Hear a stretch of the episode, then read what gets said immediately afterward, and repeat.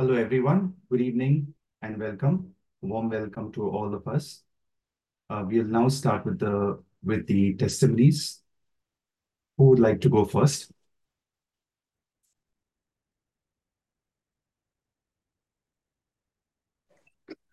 Uh, Brother Savio, I'd like to um, give uh, glory, praise, and thanksgiving to our, our God, His, His presence. I'd like to thank every day and every every day, every night. The d- night is just like the day to Him, just His presence all the time. And um, my also in our, my prayers for. Uh, is listening and answering all our prayers that keep the peace and the, and the joy that we always um, share again with every every day when we wake up is breath. Every time we wake up i like to thank these uh, there is breath of life upon us and all the families. And just in silence the, the gift of prayer we can always um, um, uh, give our requests and petitions to him and to all the also to our uh, families and friends every member and the holy spirit prayer group is put his grace and mercy and his uh, peace and the blood of jesus upon this holy group and just the just the great um, gift of uh, just learning the scriptures all the time and just uh, always opens up uh, new berries there's little things that uh, insights and stuff that uh, I always kind of uh, learn. Just uh, uh just the is fresh wisdom. It's it's, it's always um, very uplifting. Just the just the power of the Holy Spirit amongst us. I like to I like to thank the Lord for every gift. He's really working and through all the and through, through all the hard times doesn't mean that we're we're just like other people. We're just as uh, vulnerable. We go through our sufferings and, and stuff like that. I like to thank the Lord for taking away uh, the brunt of all uh, all those burdens that we go through. And I believe that um, He takes away most of those pressures because every time when we pray to Him, in Jesus' name, um, my prayers always, I know that they're always being answered, and I just uh, joy that I t- uh, it's a testimony to the others here sharing throughout uh, our journeys. I thank the Lord for everything. I thank you. I thank this Holy Spirit prayer group is such a help for um, understanding the scriptures and just uh, just opening the book every now and then just to just look through the scriptures and yeah, just give us a just livens up our spirits and just gives us gives us insight and wisdom all the time. Thank you. Thank you everyone and thank the Holy Spirit and Jesus is always working in in my life that He calls me all the time. Amen. Thank you, Brother Brother Savio, could I just yes. the couple of um, scriptures that were given by the Holy Spirit during praise and worship, and I didn't read them out because I didn't see them. Yes. One was from Sister Janella, Revelation 3, verse 20. Here I am. I stand at the door and knock. If anyone hears my voice and opens the door, I will come in and eat with that person and they with me. Amen. Amen. The next one is from Sister Jane. Um, I think I may have written that, but for the benefit of those on YouTube, Haggai 2, verse 5 My spirit remains among you, just as I promised when you came out of Egypt, so do not be afraid. The next one is from Sister Jane, uh, and it's Revelation 21 5.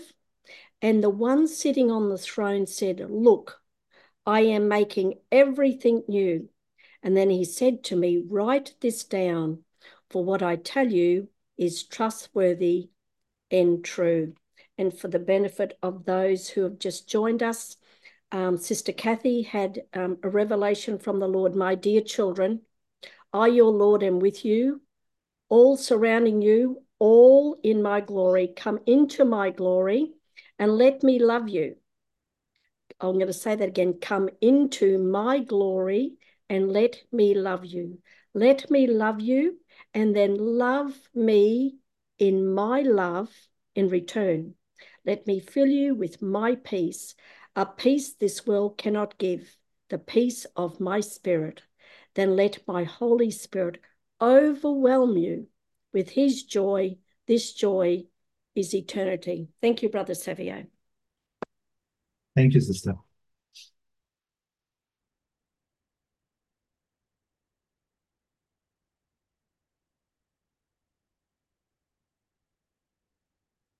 Anyone else would like to give uh, their testimony?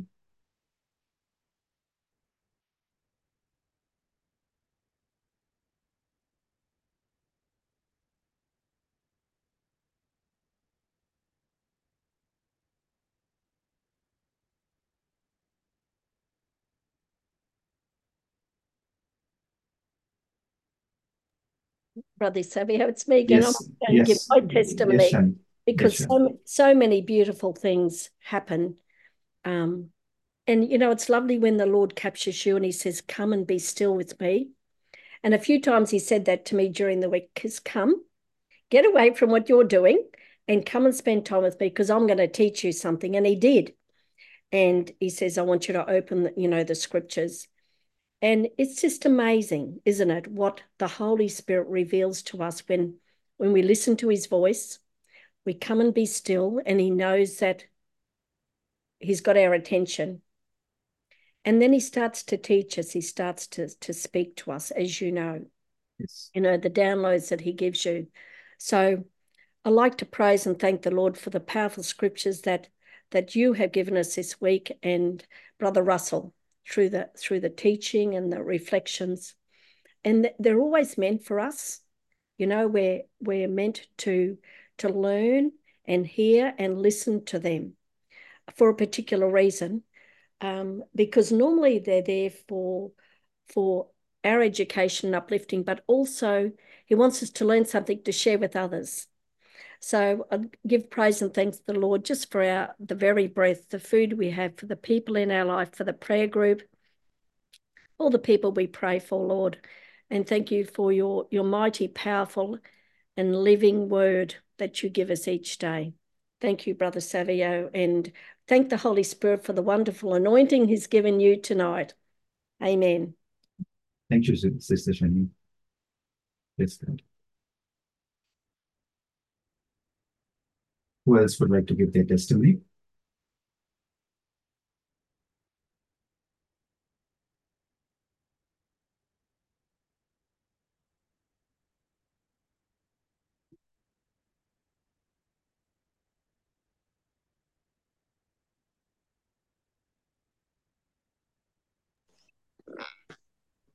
Uh, Brother Savio, uh, Yes, this is um, Ernie again. Yes, sir. Uh, this is um, uh, uh, one of I forgot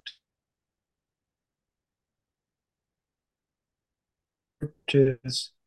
Uh, our some of our the distant loved ones who do, uh, we had um, not only from my, uh, my uh, members of the family, but um, like say my my, wife's uh, their side of the family, the sisters, and that haven't been we haven't heard from her and my even my daughter for you know I've been mentioning it about uh, for years, three years, some like five years. We haven't heard from them. We uh, like really talking or communicating that much. The, the they were parted, you know, like not on very good terms. So, um, but I, uh, I recently these last I think about a four month I've been, or maybe less than that, about two weeks.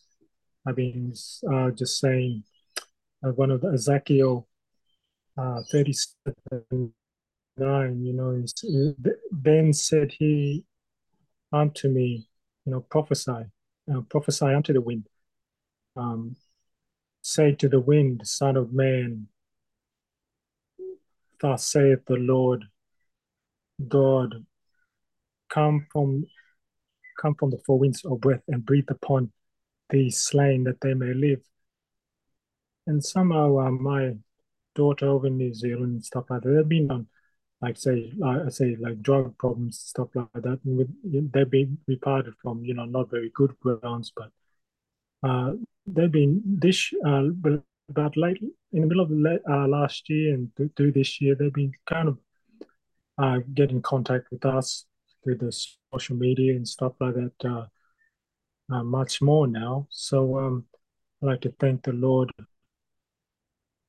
and the angels and the administering spirits, you know, that are looking after him and and uh, like getting back to us so we can hear from them, their voices, and also uh, my um, has been uh, they've been getting contact with her, and they and they're going to meet this weekend, you know, to have a talk and stuff like that. So the Lord, I like to thank the Lord and His angels and holy angels and archangels and ministering spirit saints, just both in the physical and spiritual realm. They're always working and hearing us in this. And the word of God is alive and active. Just goes through all kinds of barriers, more than what we can imagine. These are what happening. So I like to thank the Lord in the things that we um and uh, just the power of our tongue, just to be much more alert in what we say. That um, even though they haven't been speaking to us, but we just at the end will just say, yeah, they will get back to us.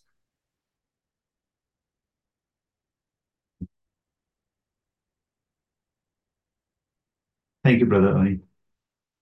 Praise God. Anyone else would like to give their testimony? Hello, Brother Savio. This is Yes. Rashmi here. Yes. Yes, Rashmi. I'd like to praise and thank the Lord for the gift of life, for all the miracles, for all the blessings we have received.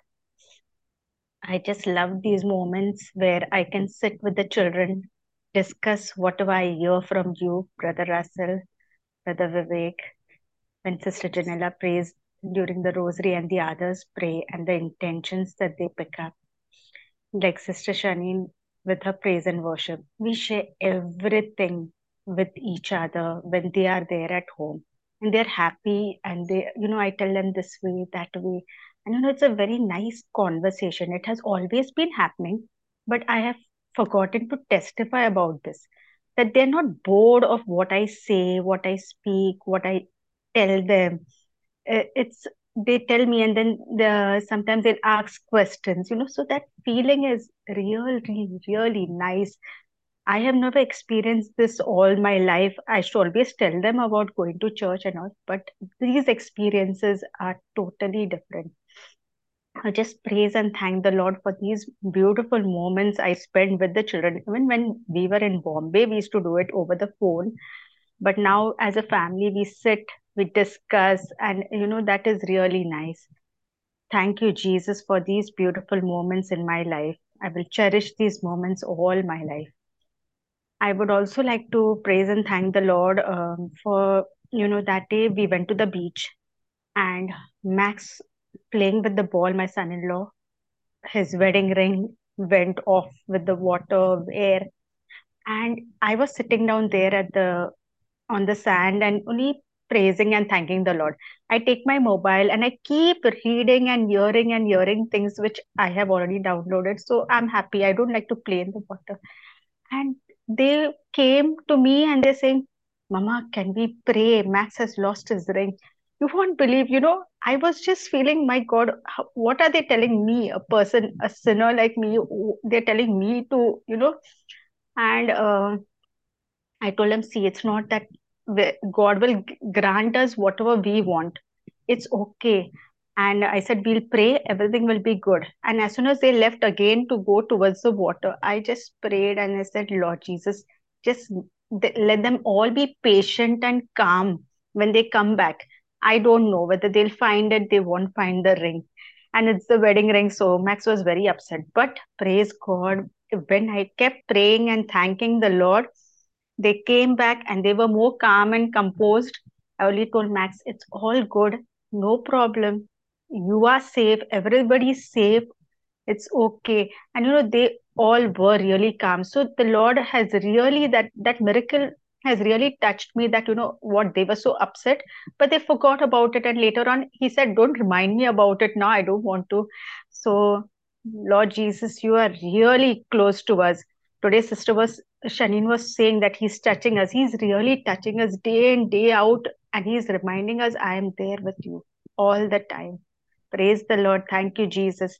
Thank you brisbane group for teaching me how to pray. God bless you all. Thank you. Thank you, Sister Rashmi.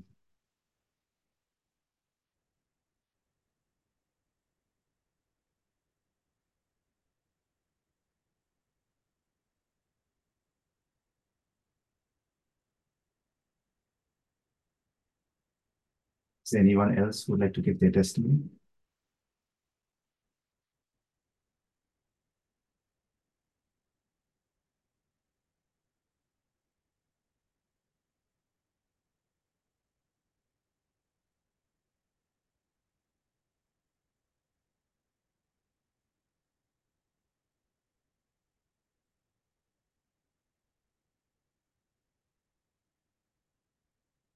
Lord, I want to thank you for this week that has gone by, Lord. Thank you for your presence in my life. Thank you for your revelations. Thank you for your mercy, Lord, that you pour into my life every single day. I thank and praise you, Lord Jesus. Thank you, Lord, for all the healings, for all the miracles, Lord, that have happened in our life. Lord, all the miracles, all the, the people that we were praying for, Lord, who are in the hospital, who are undergoing surgery, heart surgery, Lord. I thank and praise you, Lord, for that, that surgery that has gone through successfully, Lord, and the complete recovery from that heart surgery. I thank and praise you, Lord, for your presence that was there during that surgery, your miracle, Lord, that took place.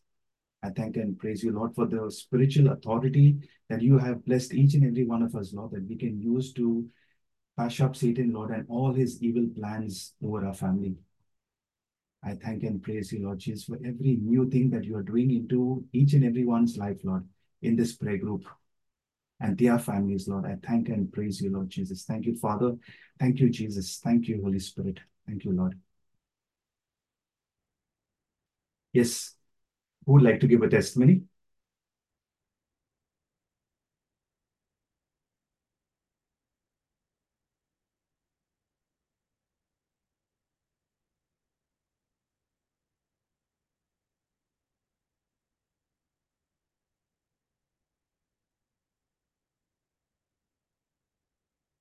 We overcome Satan by the blood of the Lamb and by the word of our testimony.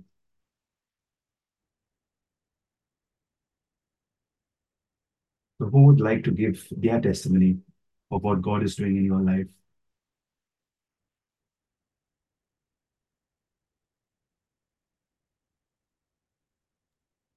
Brother Savio? Yes, yes, Sister Agnes. Yeah, uh, Brother Savio, my younger brother Melvin Fernandez was admitted in the hospital due to low pulse rate. Uh, he has already gone through operation uh, in, I think, two years back it was for mitral valve replacement. So on October 30th, he was really very serious. Uh, his pulse rate was only 42. And uh, I prayed to Jesus, and it was like a shocking news to us because in the morning I just went to his house and he was completely fine. And uh, by evening, he was admitted directly in the ICU. So I prayed to Jesus and I said, Jesus, it's my brother's birthday on the 5th of November, and I want him back home safe and sound on the 4th in the evening so that we all can go together on the 5th. And uh, the word that which brother Russell claims every day in the morning encounter, Isaiah 55, 10 and 11. I said that with full faith, and uh, my brother was at home on 4th in the evening, and on 5th November, we all went together to church because it was his birthday. And I thank God for this miracle in his life and in our life also. And I thank God for all the miracles to come in this year, 2024, all for Jesus' glory. Praise God. Thank you, Jesus. Praise you, Jesus. Thank you, Jesus. Thank you, sister. Thank you.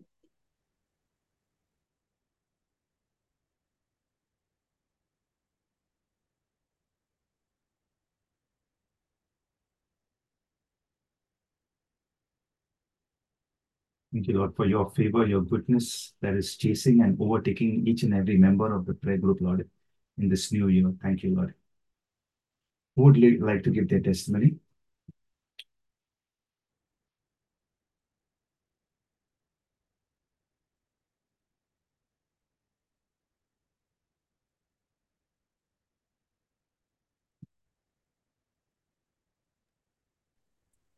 Brother, I'll go next.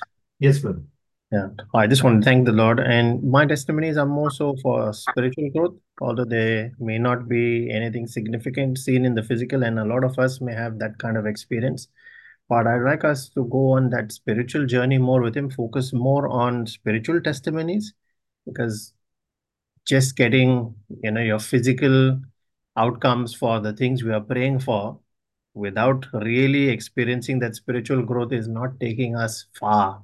It is very small steps and only a small distance that we're going to. So we need to press harder in the spirit. And uh, I just want to thank the Holy Spirit for the opportunity to fellowship with Him, to have that friendship with Him where He's there, and, and the opportunity to spend time where I can talk to Him.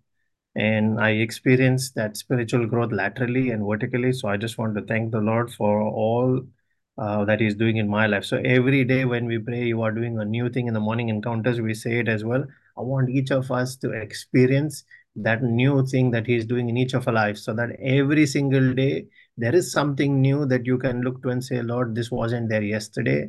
And it is in my spirit today, or this is some new revelation I have received. This is a new word you have given me. This is a new dimension of yourself that you have shown to me and we can thank him for that so i want to thank the lord for that new thing that he's doing in my life every single day thank you jesus thank you holy spirit thank you brother jesus. Thank you lord. Thank you lord for every new thing that you're doing in our lives lord every single day. Thank you jesus.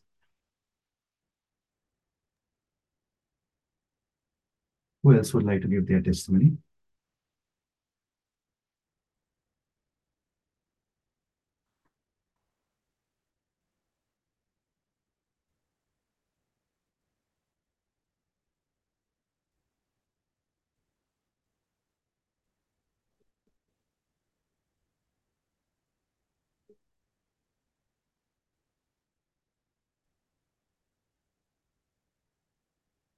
Brother Savio, I would like to praise and thank my God yes for every moment of every day that He keeps us alive and breathing and happy.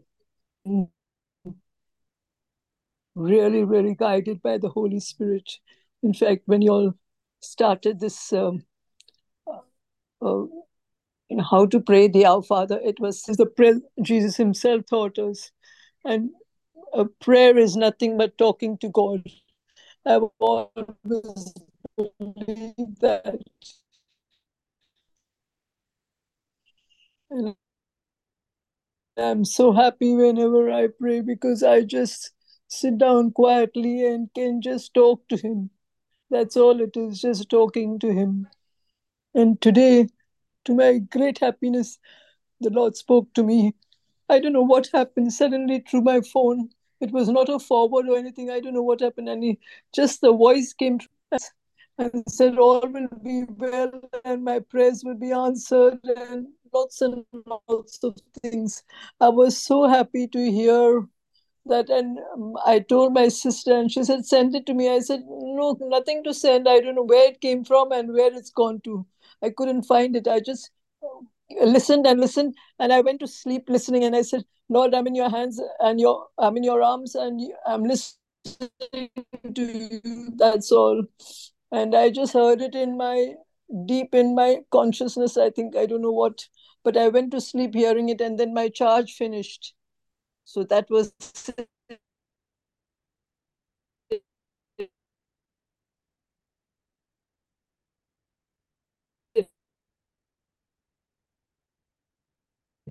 Thank you, Jesus.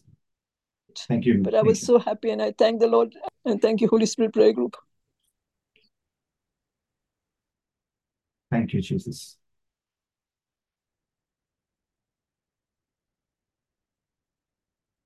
Who else would like to give thanks to God?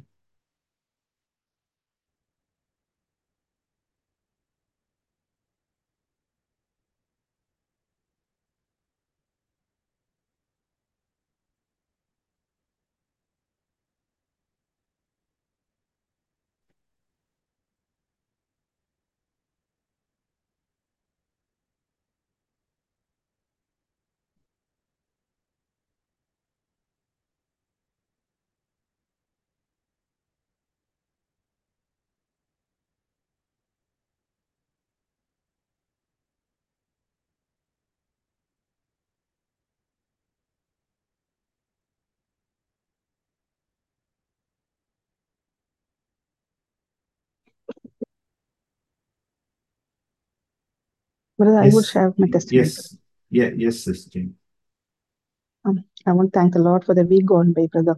Uh, thank you for the powerful teaching last week. Uh, I would like to thank the Holy Spirit for doing something. Every day He's doing something new in my life. Uh, For, for, for bringing my faith to a greater level. So before my, uh, my, my, I used to write only the scriptures. Then it was like thanking the Lord. And from uh, uh, after hearing the Lord's prayer, I, I sat down to re- hear it again and start writing it. Um, the, so the, my, my faith level really uh, increased. I started um, uh, declaring it daily. Now, what, now my declarations are uh, taking up the scripture, understanding it, meditating on it, praying with it, and then put up my declaration. So now, daily, I am writing my own declarations for the morning encounters and uh, for last week's teaching also. I sat down in my study, uh, took up the scriptures, and I have been declaring it daily. So really thank the Holy Spirit for putting up, for deepening up my faith, for doing something new, doing bringing me to a new level of faith.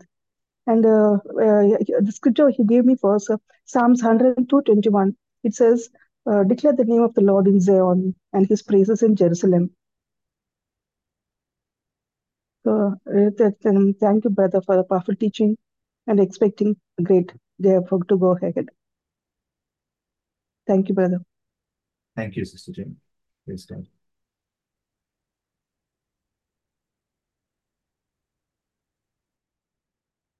Jesus.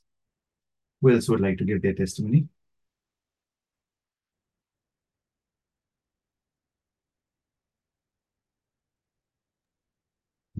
Brother, I'll go next. Yes, sir. Yes, sir.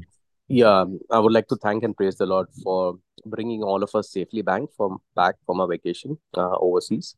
And thank you, Lord, for all that you have done while I was overseas and uh, for so many souls that were saved um, during the time I got a chance to spend with people there and bring Jesus to people's lives.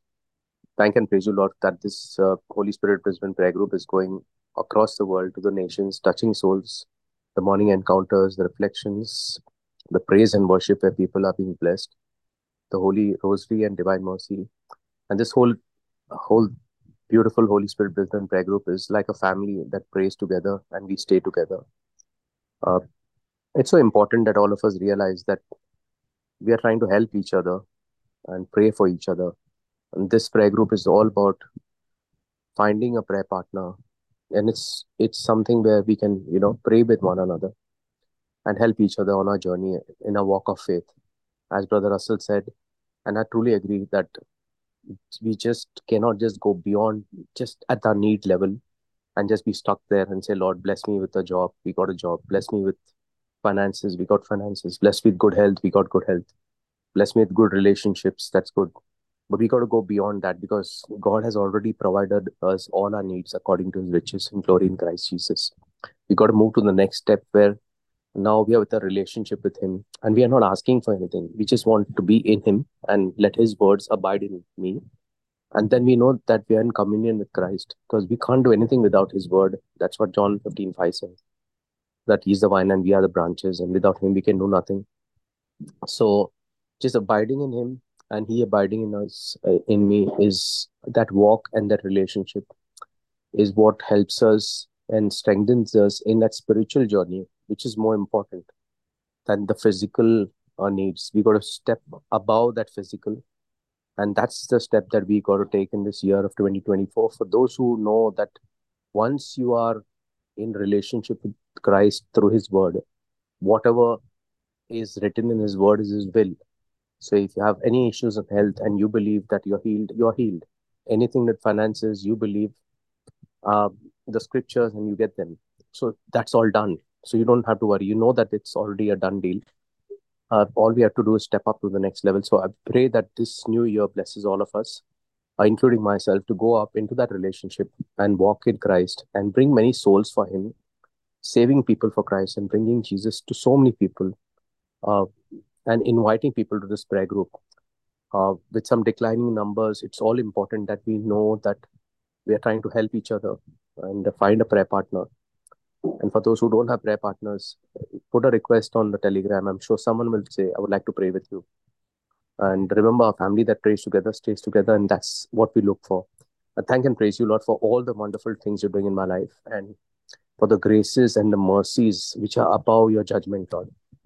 Pray the Holy Spirit prayer group only flourishes and grows, and the Holy Spirit guides us on our walk, on our walk in Christ, and makes Jesus come alive to all of us.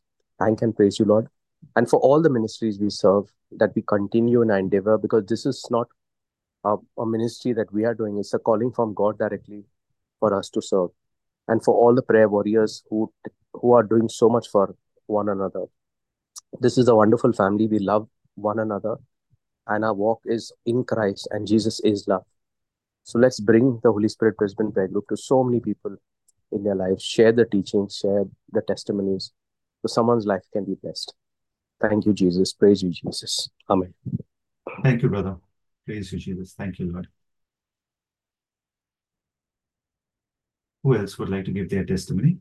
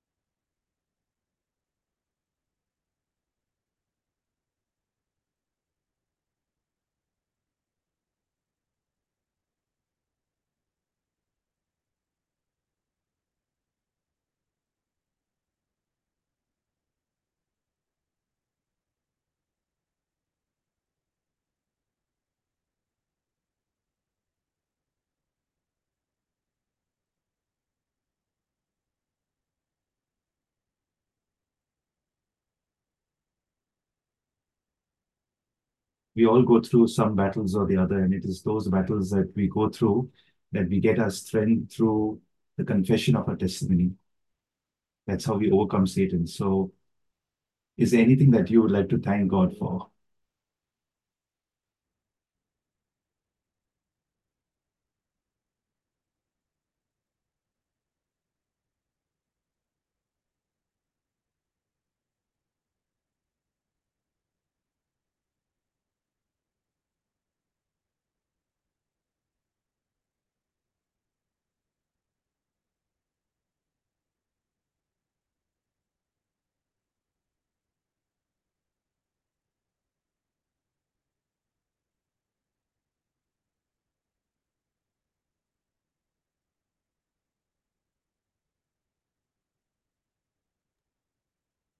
Thank you, Jesus, for the gift of life. Thank you, Jesus, for my family, friends, and for all the blessings, mercies, and graces that He bestows upon me and my family. Thank you, Lord, for His hand of protection that is around me and over me and my family. Thank you, Lord, for your goodness, your faithfulness in my life. I thank the Lord for the power of His word in my, in my life.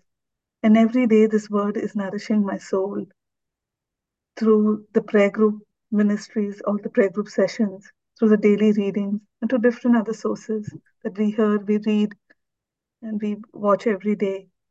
Just like food nourishes our body, we need the Word of God to nourish our souls every single day. It's not something that you can just listen or read once and then put it aside, but something that we need every single day. Then things don't go my way I can confidently now say, Your will be done, Lord. And Lord, I know whatever happens, I know you are with me and I trust in you. So I thank and praise Lord for all our prayer warriors, our intercessors, for this prayer group family, and for all the prayer ministries that we serve. Thank you, Jesus. Praise you, Jesus.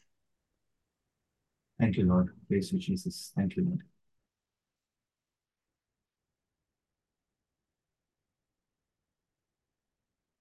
Anyone else would like to give their testimony?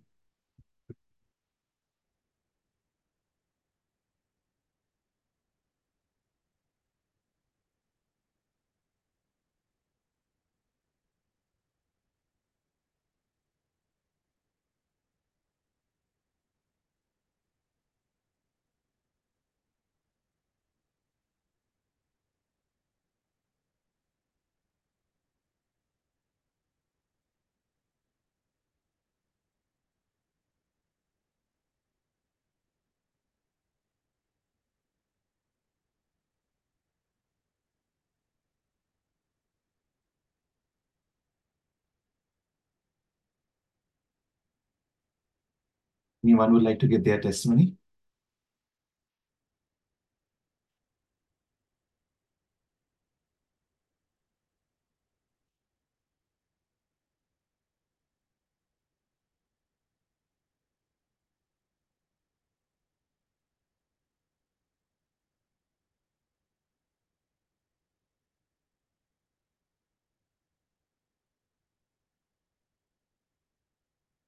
I'd like to read out a testimony that was that's posted on the group. This is from Ryan. I give glory to God, our Abba Father. Last week on Thursday, my wife was informed by her manager that she has an important inspection from an external company to observe and inspect her work on Tuesday, 9th January, giving her only three days to prepare. She was quite worried as to what to do and how to prepare and be ready.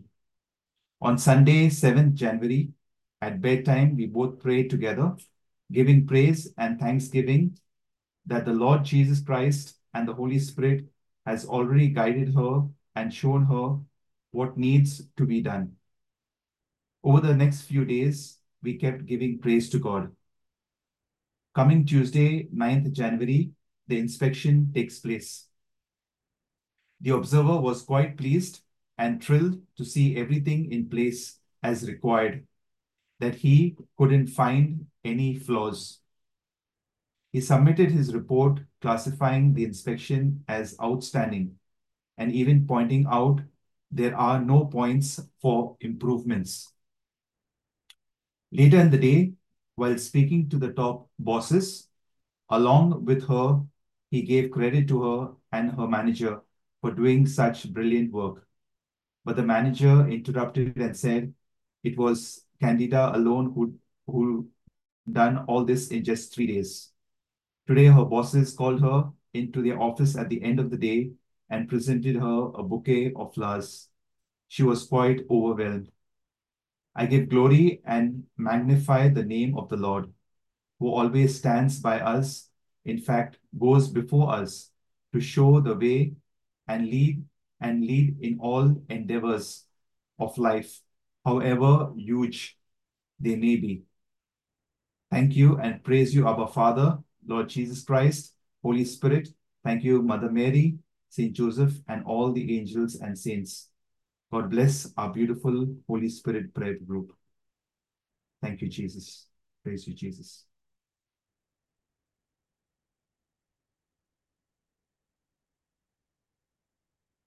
Is there anyone who would like to give thanks and praise to God?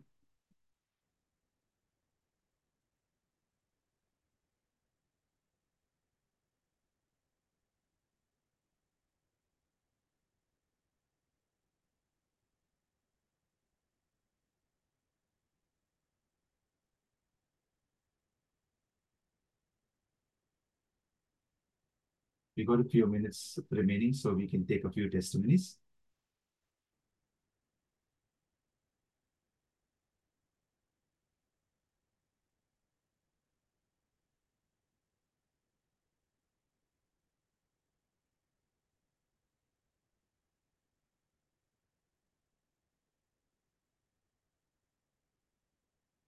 Even if you want to say one line, thank you, Jesus, that's also fine.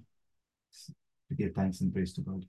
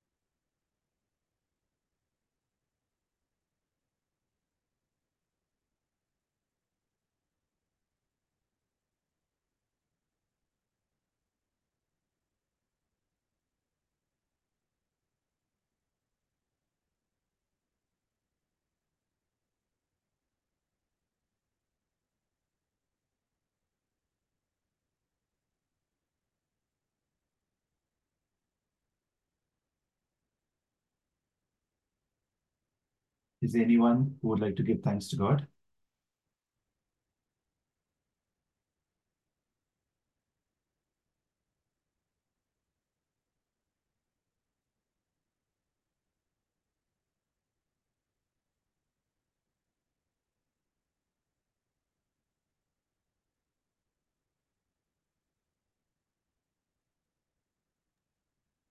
Savio, I'd like to like to give thanks. At Mass this morning, there Yes. in front of me, there was a little boy. I reckon he would have been about nine years old, and he had a Bible. Right. And I spoke to him afterwards, and I said, "Did you know that that that's a fantastic book you've got there? That's the Bible." Mm, His mother said, "I've just found it. It's a youth Bible, but mm, she said I just found it at an op shop." mm, And I, and I said, I want you to find a scripture for me, Hebrews 4:12. And he, Mm. went and he read it. mm, I said, Do you understand what this means? And explained to him mm, this Bible, this book mm. is like no other. It's different to every other book he's ever read. And That's right. explained how um, I'd been given the vision, and so as many other people, that you know, one day when uh, the book was open, when the Bible was open, Jesus's physical beating heart was on the Bible. So he's he was indicating to us and confirming Hebrews 4:12, the word of God is living and active. Yes. And I explained this to the little child, and the mother looked at me and she said, Hmm. I didn't know that. Yes. So I'd like to give praise and thanks to the Lord that, you know, this little boy is going to grow up Mhm. um, reading the Word of God. Yes. And we proclaim that tonight Amen. and decree and declare for all our young kids Yes. that that they will have a Bible Yes. and and they will learn to read the Bible and know how powerful this is. We claim it for all our children, for all our school, all the school age children, all our teenagers, Lord, that they aren't going to be into all this other stuff that is not of you, Lord, that they are going to be into the Word of God. And and I didn't know all this stuff when I was like young at school. So we claim this for all our children and all the all the children around the world, Lord, because your power has no bounds. And so we proclaim this tonight.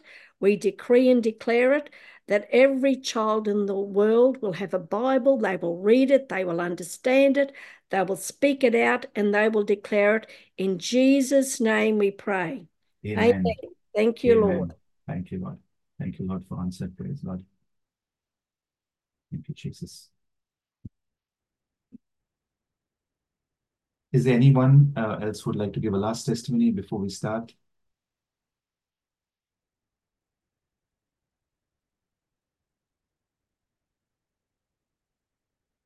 Before we start with the announcements? Is there anyone else?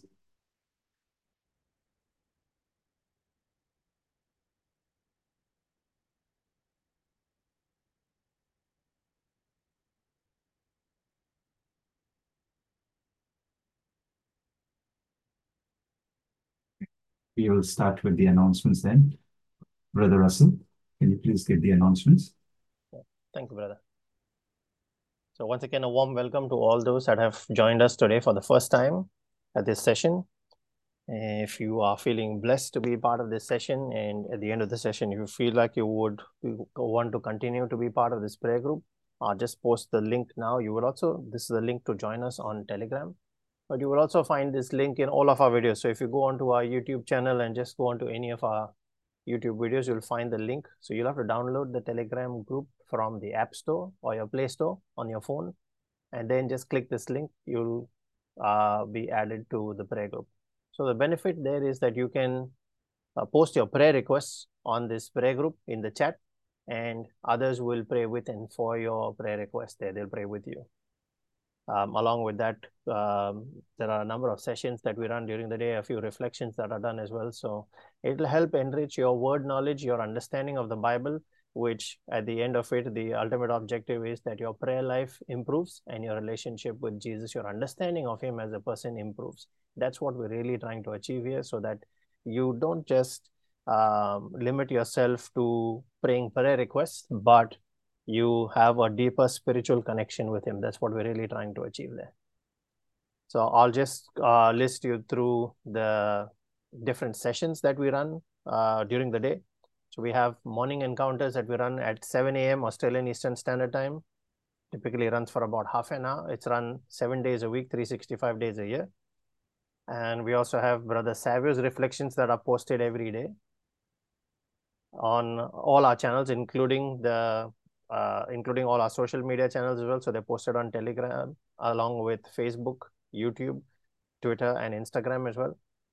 So if those reflections are blessing you and while you read them and are praying with them, if the Lord puts anyone on your heart, please share it forward. Do not hold it back with you. These are powerful spirit downloads that uh, he posts there. So please bless others. Don't hold back on that and keep it to yourself. We also run uh, rosary and divine mercy sessions every evening on weekdays. So Monday to Thursday, it's run at 7 p.m. in the evening.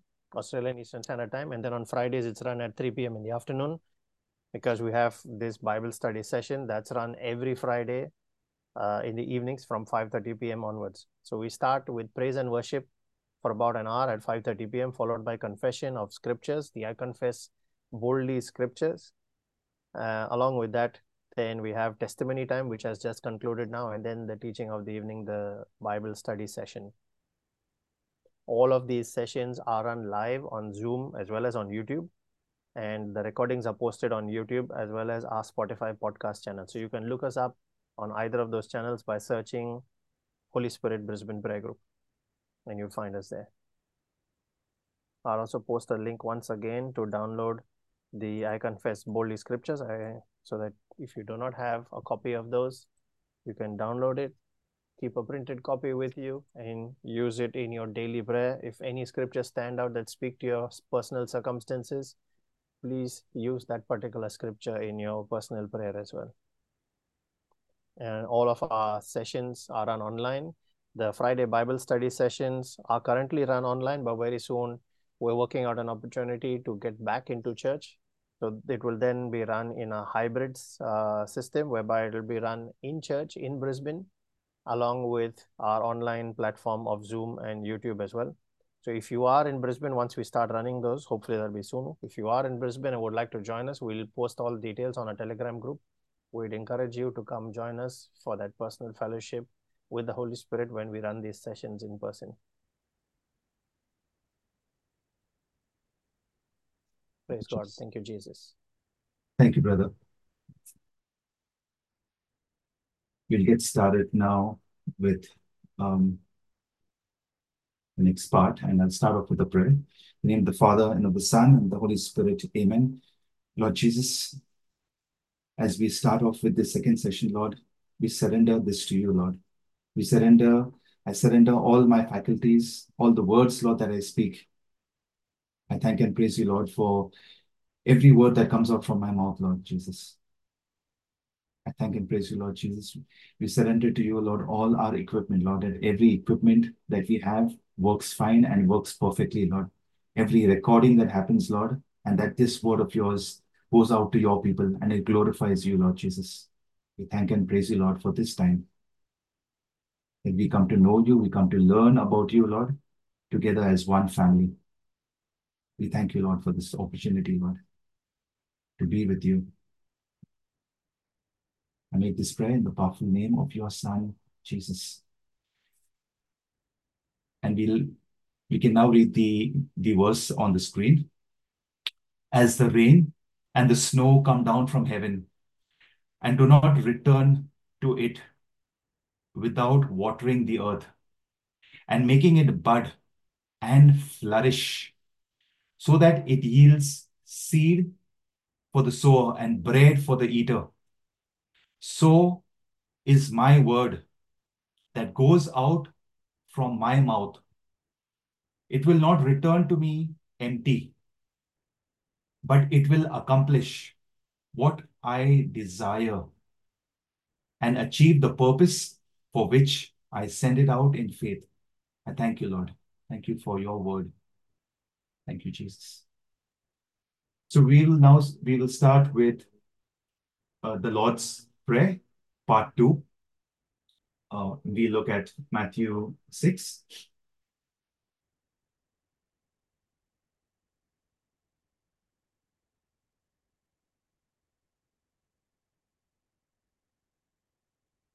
So the last time in part one, we we started off having a look at uh, our Father in heaven. Hallowed be your name. Uh, today we'll go ahead and have a look, and we'll start off with uh, your kingdom come, your will be done on earth as it is in heaven. So to start off, uh, I'll ask a question. What is uh, your understanding? What do you understand by uh, kingdom?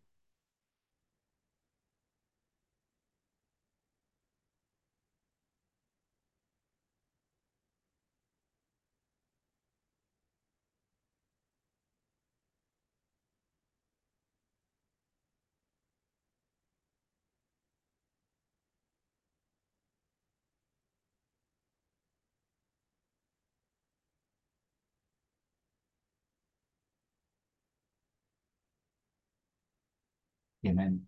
Thank you.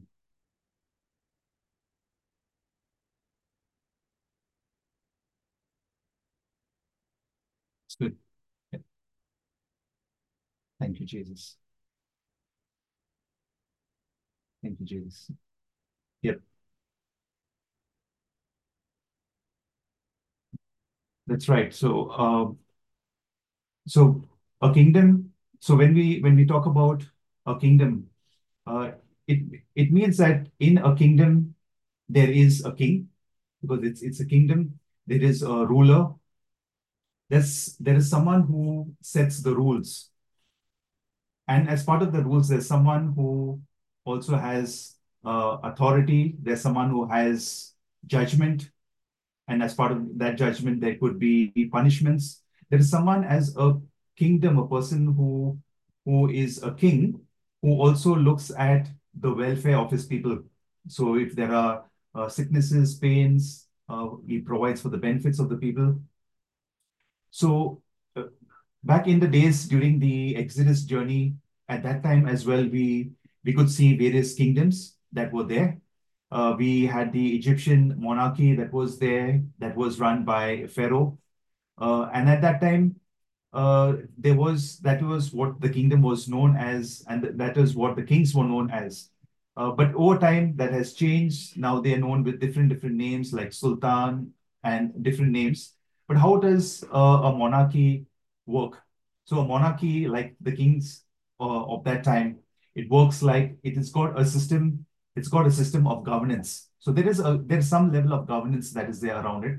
Uh, there is a, a head of state someone who makes a, a decision, who's a decision maker over, let's say, the country's affairs. And there is an appointment that takes place. Though this appointment is slightly different, it's not a democratic appointment, but it is an appointment that is based on hereditary or, or bloodline. Uh, but as we see over the over the years, this uh, you can say the monarchy itself has diminished over the period of, of years. And in, in recent years, we do not see it much. In some countries, though, we, we do see it still where there is absolute monarchies uh, in, in, let's say, Oman or Saudi Arabia and some of the countries where they have the final decision making. And then what we see in such monarchies is we see something known as a, a delegated authority, where they where those kings are able to then delegate their authority that they have to others and those others being they could be their own uh, children that they could then delegate that authority to make decisions, to execute commands, to, to give orders, etc., on behalf of them. So that's how uh, kingdoms in our current world and monarchies in our in our current world, though diminishing, uh, have been working over the over the years. So when we look at Christianity and we look at uh, the kingdom of God, you know, does does Christianity and the kingdom of God, the kingdom of heaven, have a king. Yes, we do have a king, and that is King Jesus. And that's how we, we recently uh, celebrated, in fact, in November, we celebrated the feast of Christ the King. So that is our king that we we recognize as the king of our kingdom, the kingdom of heaven. And this is the king that we are called to recognize and obey Christ the King. You know, uh, but back in the days, like when there used to be kings, there used to be also various punishments where you know people used to cut off their the kings used to cut off their heads of people who used to not uh, obey the laws. But that's that's not the case in the kingdom of God, the kingdom of heaven, because the principle on which the kingdom of God is based on is based on the principle is based on love. So love is the foundation of the kingdom of God. And is based on that principle. So Jesus as the king in the kingdom of heaven is it's not it's so the kingdom of heaven is not a it's not a physical world as such. Uh, you know and it it's not that it is less powerful uh, or less important or less uh, influential. Uh, in fact when this question was being asked and pilate had asked jesus about it uh, during when he was questioning jesus and jesus said it uh, in john 18 36 is written my kingdom is not of this world if it were, my servants would fight to prevent my arrest by the Jewish leaders. So it's, it is a different kingdom. And throughout the scriptures, throughout the scriptures, we see that there are various places in which the kingdom of God has been mentioned. So Luke 17, 20, 21 talks about the coming of the kingdom of God. It's not something that can be observed. So it says, nor will people say, here it is or there it is, because the kingdom of God is in your midst. And that's what it says in Luke 17, 20, 21. Similarly, Mark 1, 15 says, the kingdom of God has come near. Repent and believe the good news. Romans 14, 17 says, for the kingdom of God is not a matter of eating and drinking, but of righteousness, peace, and joy in the Holy Spirit. Then Luke 4.43 says, but he said, I must proclaim the good news of the kingdom of God. Matthew 25.34 says, Come, you who are blessed by my Father, take your inheritance, the kingdom prepared for you since the creation of the world. And then we see Matthew, uh, Matthew 16, 19, which talks, I will give you the keys of the kingdom of heaven. Whatever you bind on earth will be bound in heaven, and whatever you loose on earth will be loosed in heaven. So when we see the kingdom of God, the kingdom of God is not, it's not a physical palace, it's not a physical kingdom, you know, floating somewhere. It's God's sovereign governance and kingship over all created things in heaven and on earth. So it is a, it is a system of, of government that is ruled, it is controlled by God. And it started off and how we how we how we actually got to know more about it is through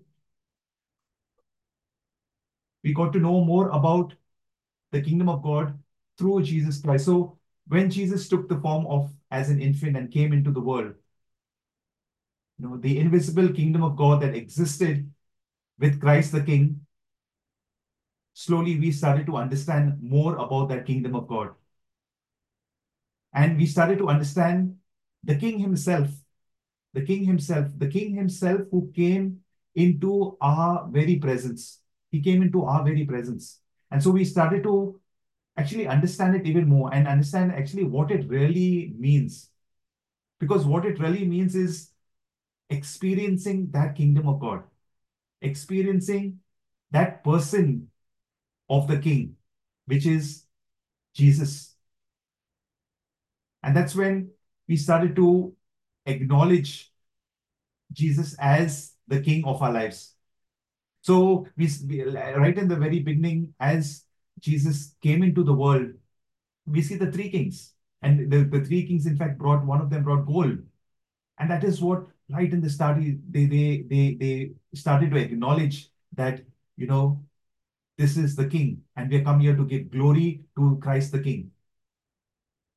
And then others gave more, more as we eh, that was given, acknowledging that even as the king, that that king has also human needs, just as we have human needs and we have human pain and suffering. So that's where myrrh was given to, to Christ the King. And that myrrh has got has got healing properties. So as a child, Jesus would have his mother, Mother Mary, would have used that myrrh for you know for his healing. Like whether as a child for teething problems as a child, or whether as a child he would run and fall down.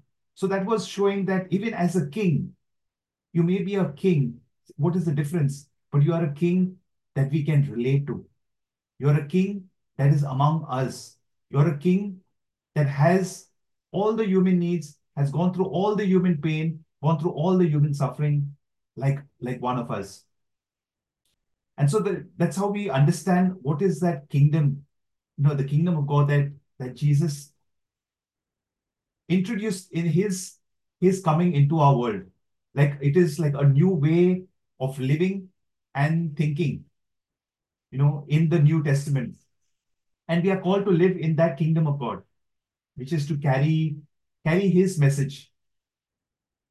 You know, and it is the heavenly kingdom, this heavenly kingdom that brings about in our lives the blessings. And those blessings come when we live our lives according to that kingdom and the principles that align to that uh, to that kingdom. So if we want to be blessed, then we need to align to those kingdom principles. So what is that kingdom of God?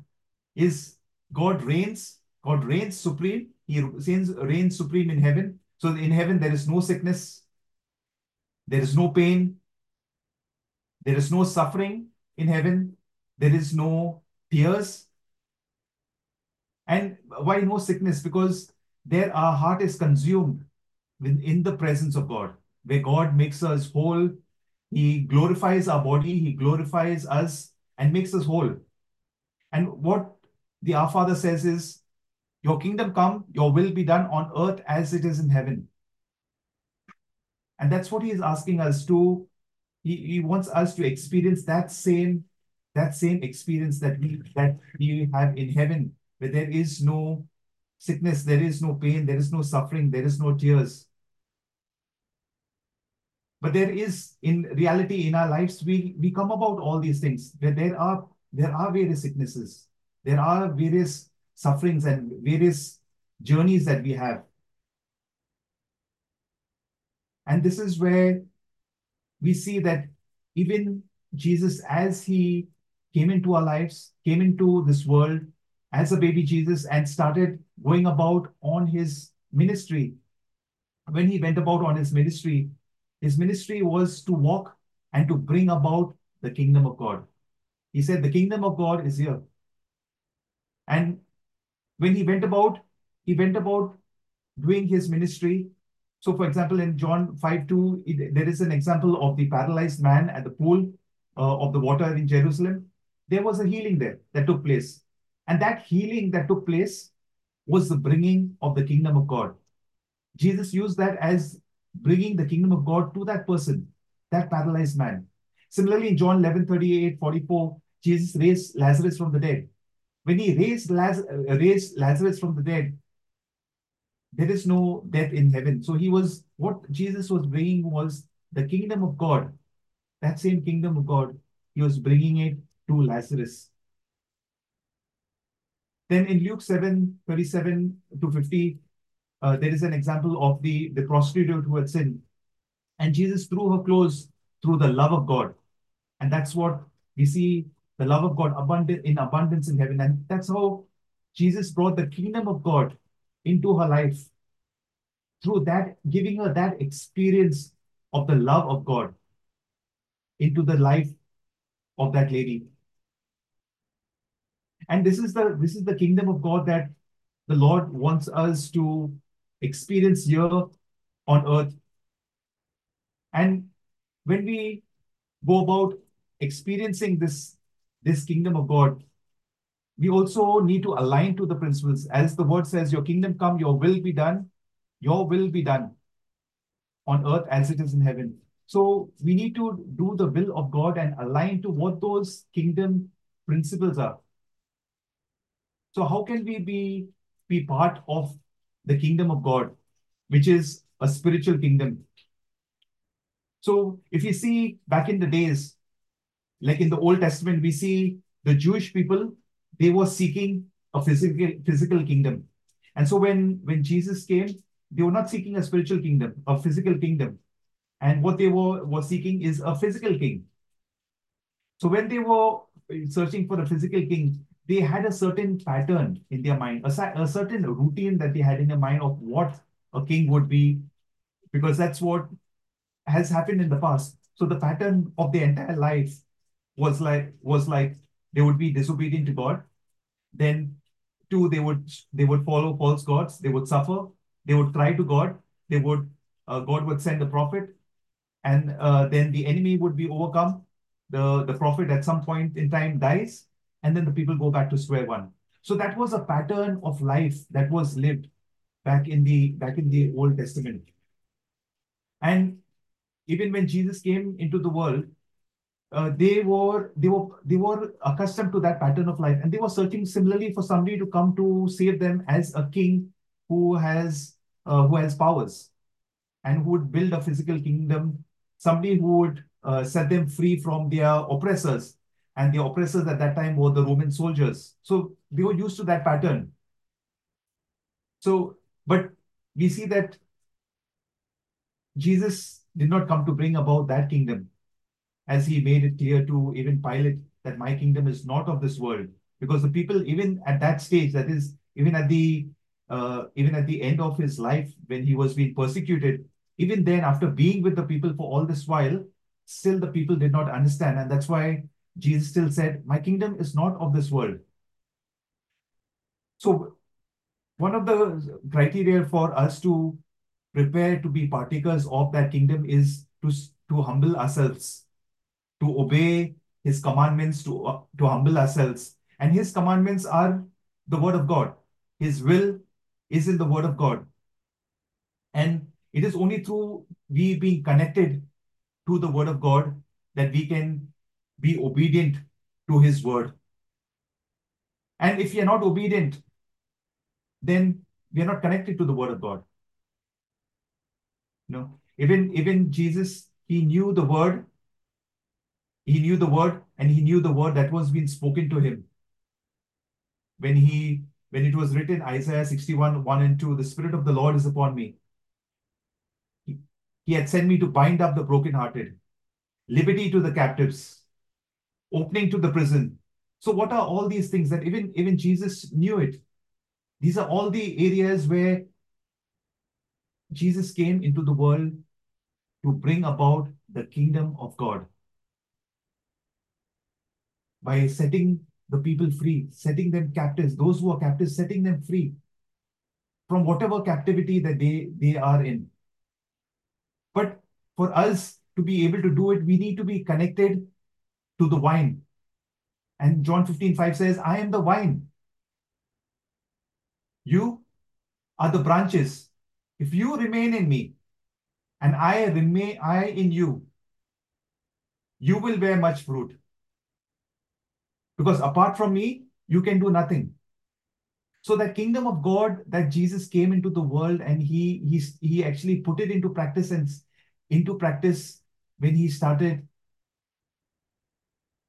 living that kingdom of God among the people, healing them, those who were in captive, releasing them, those who were dead, raising them to life. All of this is possible through being connected through the vine. And that vine is Jesus. He says, I'm the vine, you are the branches. And he says, whatever you want to do, you can, apart from me, you can do nothing.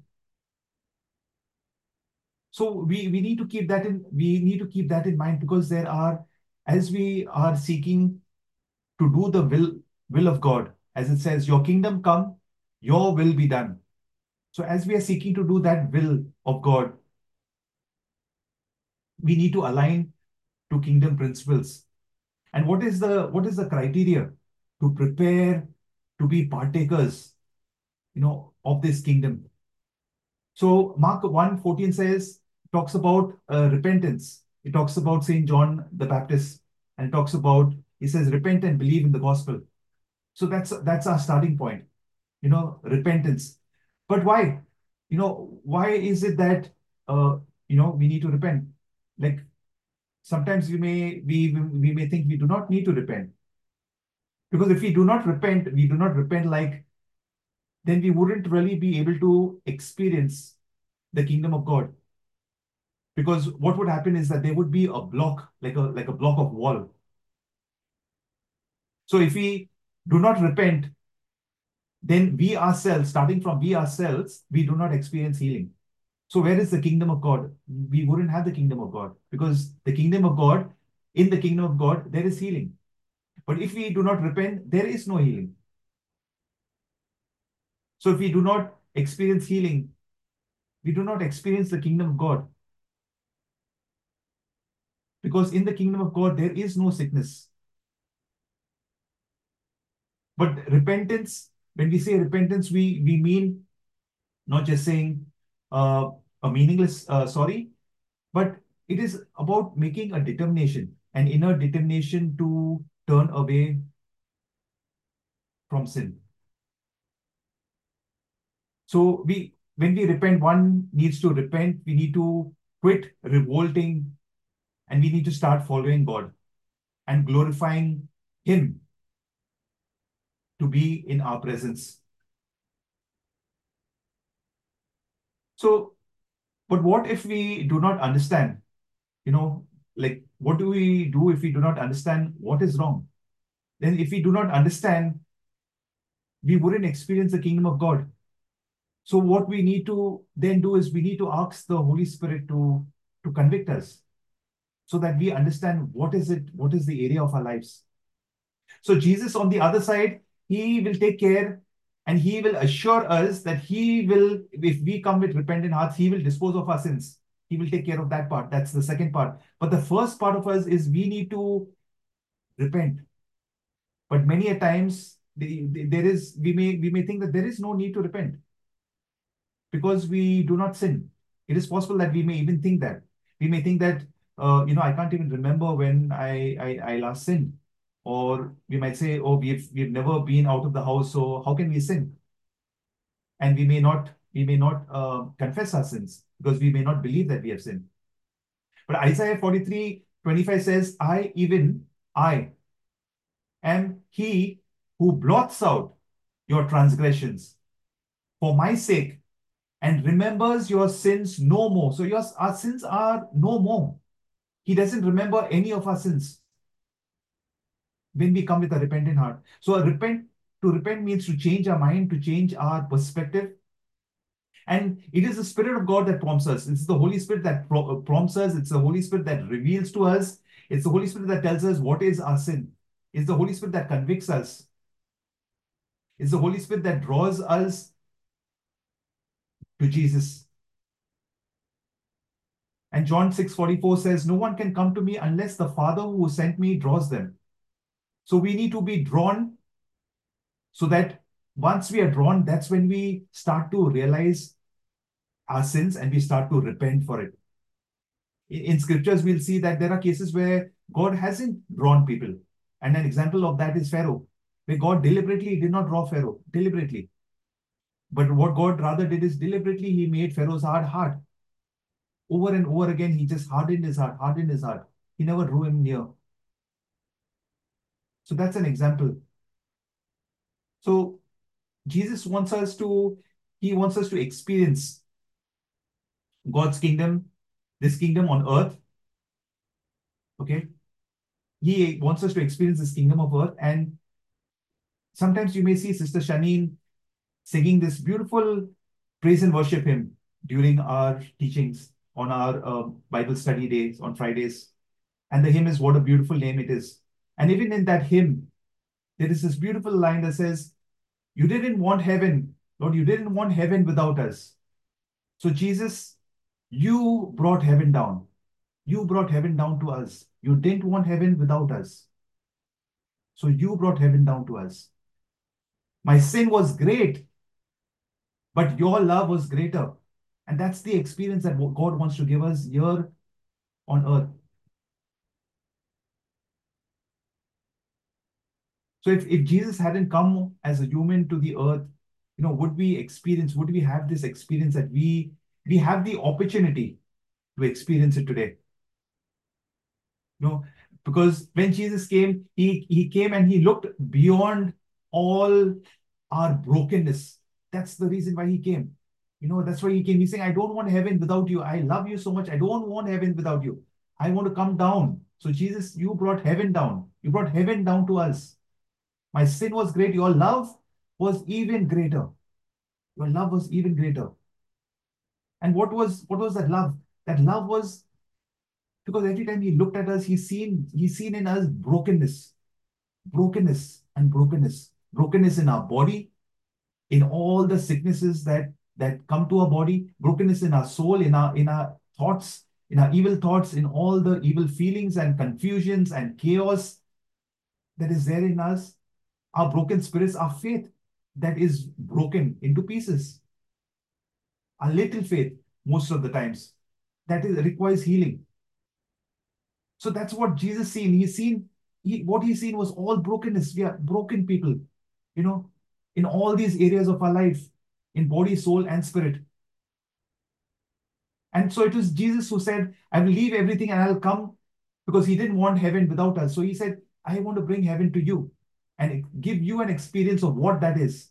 And in your midst, I'm going to heal people and give you an experience of what, what healing means. So when you're healed, I will give you an experience that you're healed. When you find joy, when you experience joy, I'll give an experience of what it is in heaven where there is joy. I'll give an experience of what it is in heaven where there is there is no sickness. And when he's seen us all broken, that's what he's seen our broken body, our broken soul, our brokenness in our in our spirit, brokenness in all these areas. So it is he that is responsible for bringing that kingdom of God into our lives. So, and Jesus taught us through various ways to be partakers into that. You know, even even we see even through the Beatitudes. So even through the Beatitudes, uh, he showed us how how we can have the kingdom of heaven. And it says in Matthew 3, 5, 3, it is said, Blessed are the poor in spirit, for theirs is the kingdom of heaven. Blessed are the poor in spirit, for theirs is the kingdom of heaven. Poor in spirit. So, what is poor in spirit? Does poor in spirit mean that equal to a weak spirit? No. Poor in spirit means a spirit that is constantly thirsting for God, for more and more of His presence. And it's not the same as a weak spirit that is subject to attack but a spirit that is constantly searching for something more, some more understanding, some more revelation of God in our lives. So Jesus, he introduced the kingdom of God to earth, but he wants us, it is now up to us to, to persevere through it. No, so it is it is a constant decision that we need to transform our hearts, transform our minds, that leads us to that experience of the kingdom of God. But there is a transformation. There is something that needs to happen prior. You know, so Philippians 3 20, 21 says, We are citizens of high heaven. But there's far more to life for us. We are citizens of high heaven. That's what Jesus wants to remind us. What are we citizens of? And where, where should our focus be? And where should our focus be so that we transform our hearts and minds consciously? You know, and to do that, we we need to be born again in the spirit because by being born again in the spirit, we are we are transforming our hearts and our minds. Romans 12 2 says, Do not conform to the pattern of this world, but be transformed by renewing of your mind. Be transformed by the renewing of your mind make a change, make a conscious change. And so this kingdom of God is the, the reign, the reign of God in the the earth, but it's also the reign of God that we need to have in our lives and in our hearts. But the question for us is, are we willing to accept God as the king, you know, of every area of our life? Are we willing to be obedient to his commandments? because that is what your kingdom come, your will be done for us to be able to do the will of God in our lives, which is the will of God is everything in the Word of God, which is His commandments that He asks us to, to align to His commandments, to align to that kingdom principles. You know, by living faithful lives to His His commandments. But because there can there can be no kingdom of God in the world if there is absence of that king, King Jesus in our hearts. And that is why it is important that that transformation happens, that that renewal happens in as in Romans 12 too, that renewal happens because then they can be trans, then they can, then we can experience that kingdom of God. So it is through one area, you know, feeding our minds, feeding, feeding our souls. We need to look at all the, the negativity, the anger, the frustration, the negativity in our lives. The areas that we feed our spirit, what is the darkness that we allow into our spirit? Or are we feeding our spirit through God's love? You know, understanding and asking for God's love to become real into our, our lives. So as we look closer into, you know, what are the various criteria, what is it that we can partake into this kingdom of God and to do the will of God? How are we also, you know, feeding our body? We could we could be glorifying God through our bodies, or are we glorifying ourselves? What are we glorifying? So Romans uh, 12 1 says, Therefore I urge you, brothers and sisters, in view of God's mercy, in view of God's mercy, to offer your bodies as a living sacrifice. Offer your bodies as a living sacrifice, holy and pleasing to God. This is your true and proper worship. So our bodies is meant to be offered as a living sacrifice, holy and pleasing to God. So 1 Corinthians 6 19 says, Do you not know that your bodies are temples of the Holy Spirit who is in you, whom you have received from God? You are not your own. So if you want the kingdom of God to reside in us, then are we ready and would we provide a place in our body that honors God? Or would we say, I don't care. I don't care who dwells in this temple. Or I don't even know that there is a temple. Or I don't care what is the state of state of this temple, which is our body. God, but God loves our body, He loves our, our soul, He loves our spirit, He loves us completely. He loves our body, and He that's what He formed us. He formed us. Psalm 139, 13 to 16 says, For you formed my inner parts. You knitted me together in my mother's womb. I praise you for I am fearfully and wonderfully made. Wonderful are your works. But many a times it is possible that we may get this impression that our body is not good. You know, we may have this low self-esteem, low self-image about our body. We do not look good. Maybe somebody might be uh, might be teasing us, you know, in our schools, colleges, or even even workplaces. Um, and we may say, no, our body is not good as as compared to somebody else. Or we may think that no, no, we should not actually, uh, you know, think about our body. At times we may say, no, our, our body is like, it's taboo, you know, do not think about it much. Do not give attention to the body. Or we may say, okay, you know, let's let's starve the body. We'll we'll probably just fast and fast and fast. You know, because we'll do it because the body is evil. There's all the evil is in the body. But however, the body is good when it glorifies God. Because God made the body. Uh, it cannot be evil. He made our body. He made our body, as Psalm 139 says, He formed our inward parts. He knitted us together. So the body cannot be evil. The body is good when it glorifies God. But if it is glorifying, if, if, if the body is glorifying ourselves, then it is not. So when Adam and Eve, so did Adam and Eve, when God made Adam and Eve, They did not have clothes at that time when they were in the Garden of Eden. So they were naked and they offered their bodies as a living sacrifice to God. They glorified God through their bodies. But when sin happened, it was a different situation altogether. Know, but the question is like, do we glorify ourselves and misuse our bodies?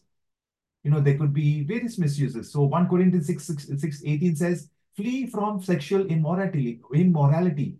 All other sins a person commits are outside the body. But whoever sins sexually sins against their own body. So all sexual sins, masturbation, pornography, all sexual sins uh, are sins that is against the body.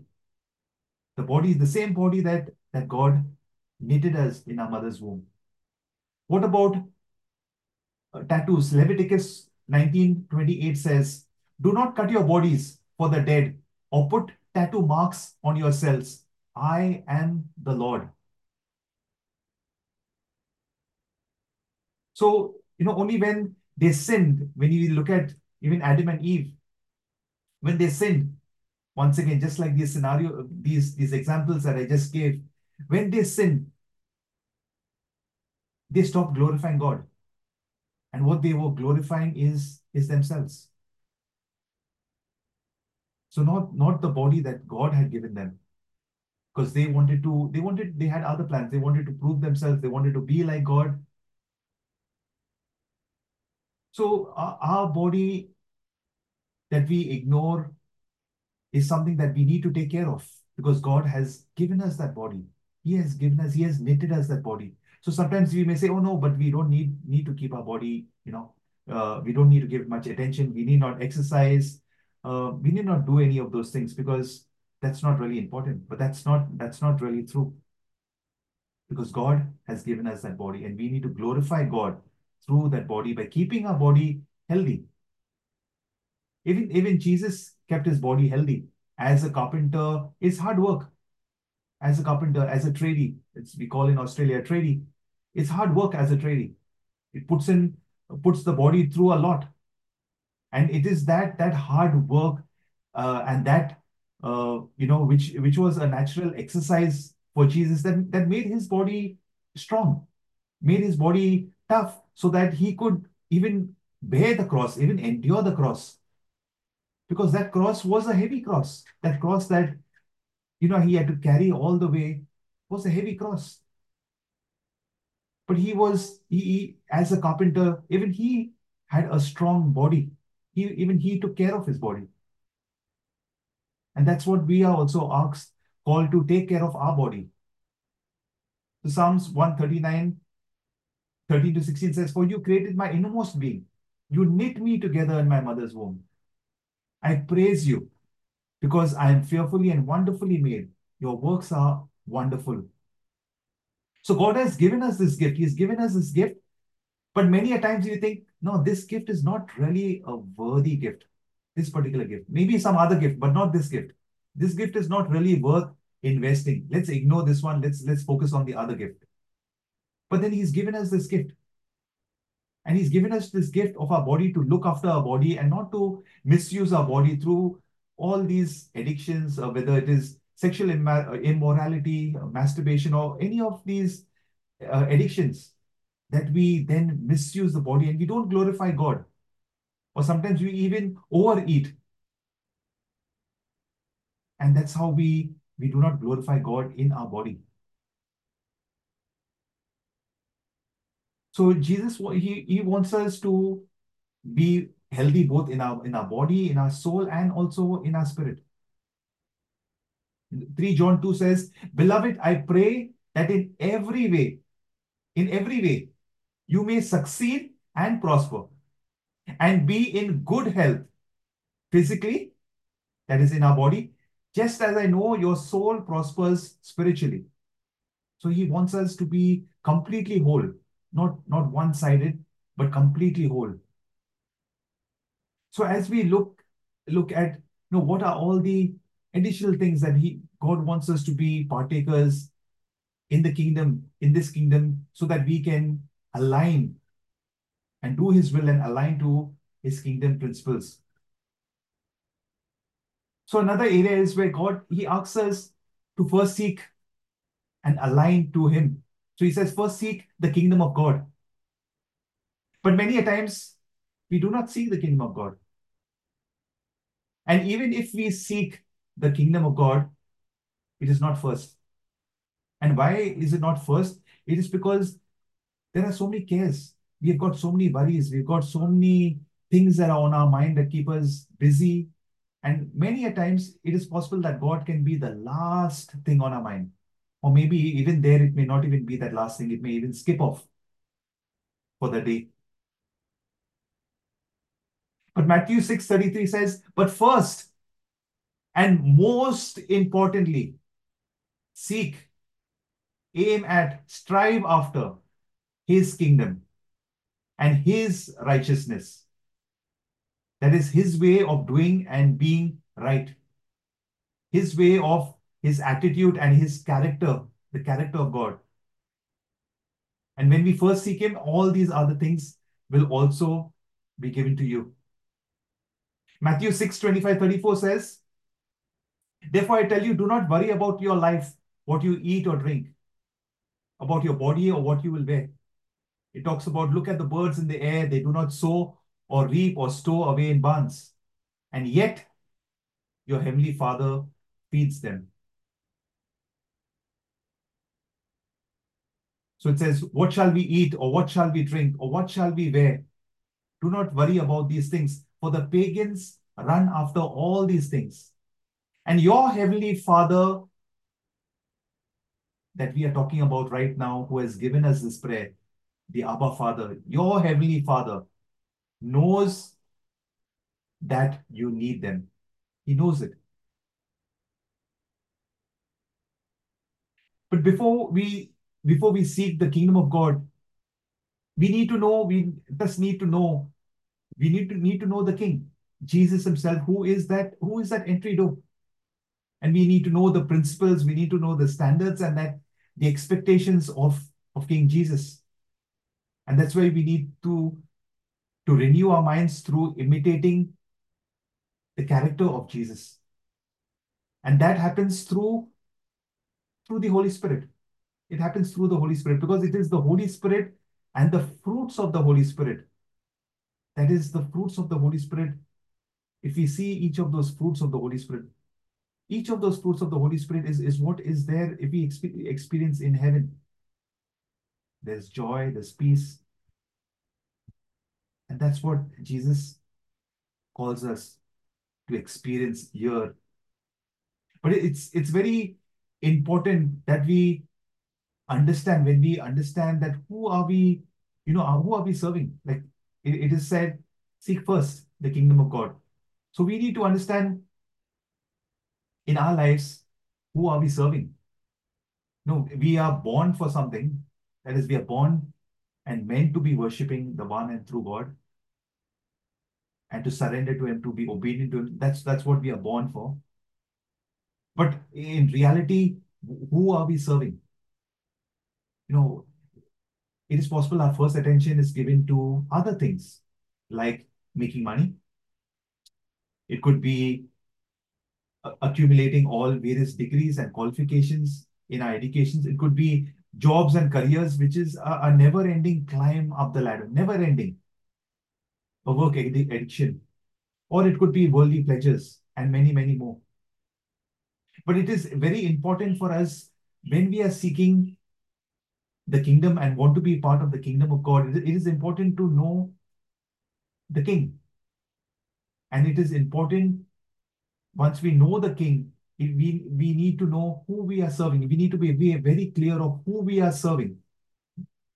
Whether we are serving King Jesus or whether we are serving, our first attention is to everything else that I just mentioned.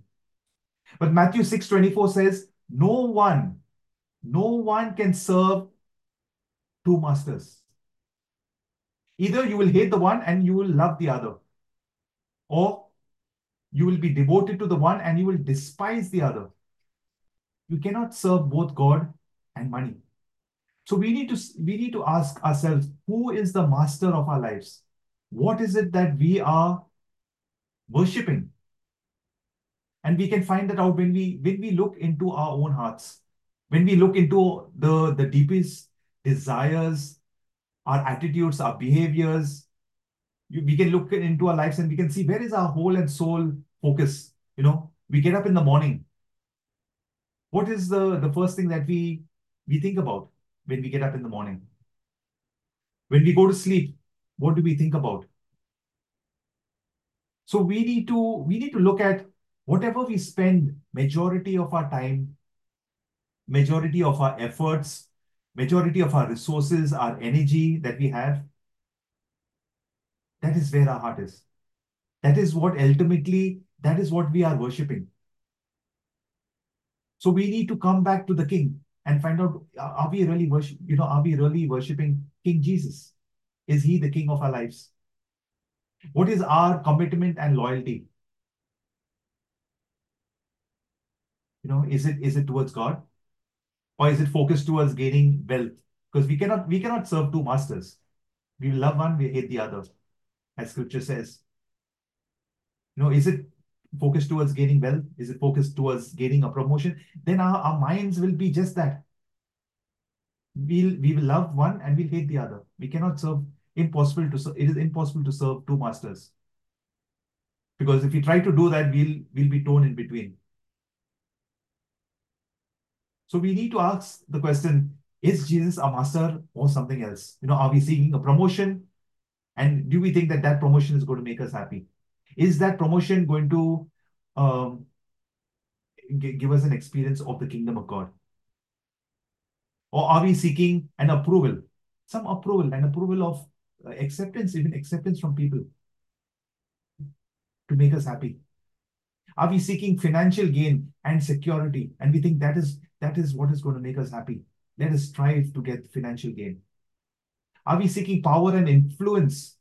You know, let us get into that top position, whether wherever it is, maybe in our organizations or, or whatever. If we have that power, that will really make us really happy. Are we are we seeking financial independence? And we think that is going to make us happy. Once we have that, we are going to be happy. But as Matthew 6:21 says, For where your treasure is, there your heart will also be there your heart will also be. So we cannot have the treasure on earth and, and heaven at the same time. Because when we want to create the treasure on earth, we have to be fully focused to create those treasures. Similarly, when we want to create treasures in heaven and grow in the, the fruits of the Holy Spirit and experience those on earth, then we need to be completely focused on God and focused on the Holy Spirit. So we we for our treasure is for where your treasure is, there your heart will be also. So whatever is our treasure, if our treasure is seeking a promotion, our heart will be just there. Our treasure is seeking approvals for acceptance, our, our heart will be out there. Financial gains, seeking power, that's where our heart will be. Our full heart will be there. it is, but at the same time, it is also possible to mask all of these of who we think we are, who is the master that we are serving. You know, at times our emotions can rule over us, and we may seek to that may seek to create an influence on others.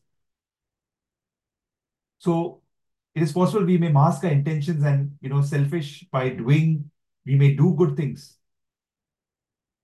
but there is an internal conflict because within us, as we are doing it, as we are doing the good work, it doesn't match up. It's possible that it doesn't match up with our heart. Because our heart doesn't have any good intentions to do the good work. So we may say, okay, I'm doing this to serve Jesus, but rather it is coming from a heart that has selfish motivations. So we need to check. So we could be doing various ministries, whether it is Eucharistic ministries, uh, we could be singing or in, in the choir, we could be whatever ministries we are doing. We are we doing it to impress somebody for our own benefit? But our heart is not aligned to serving Jesus.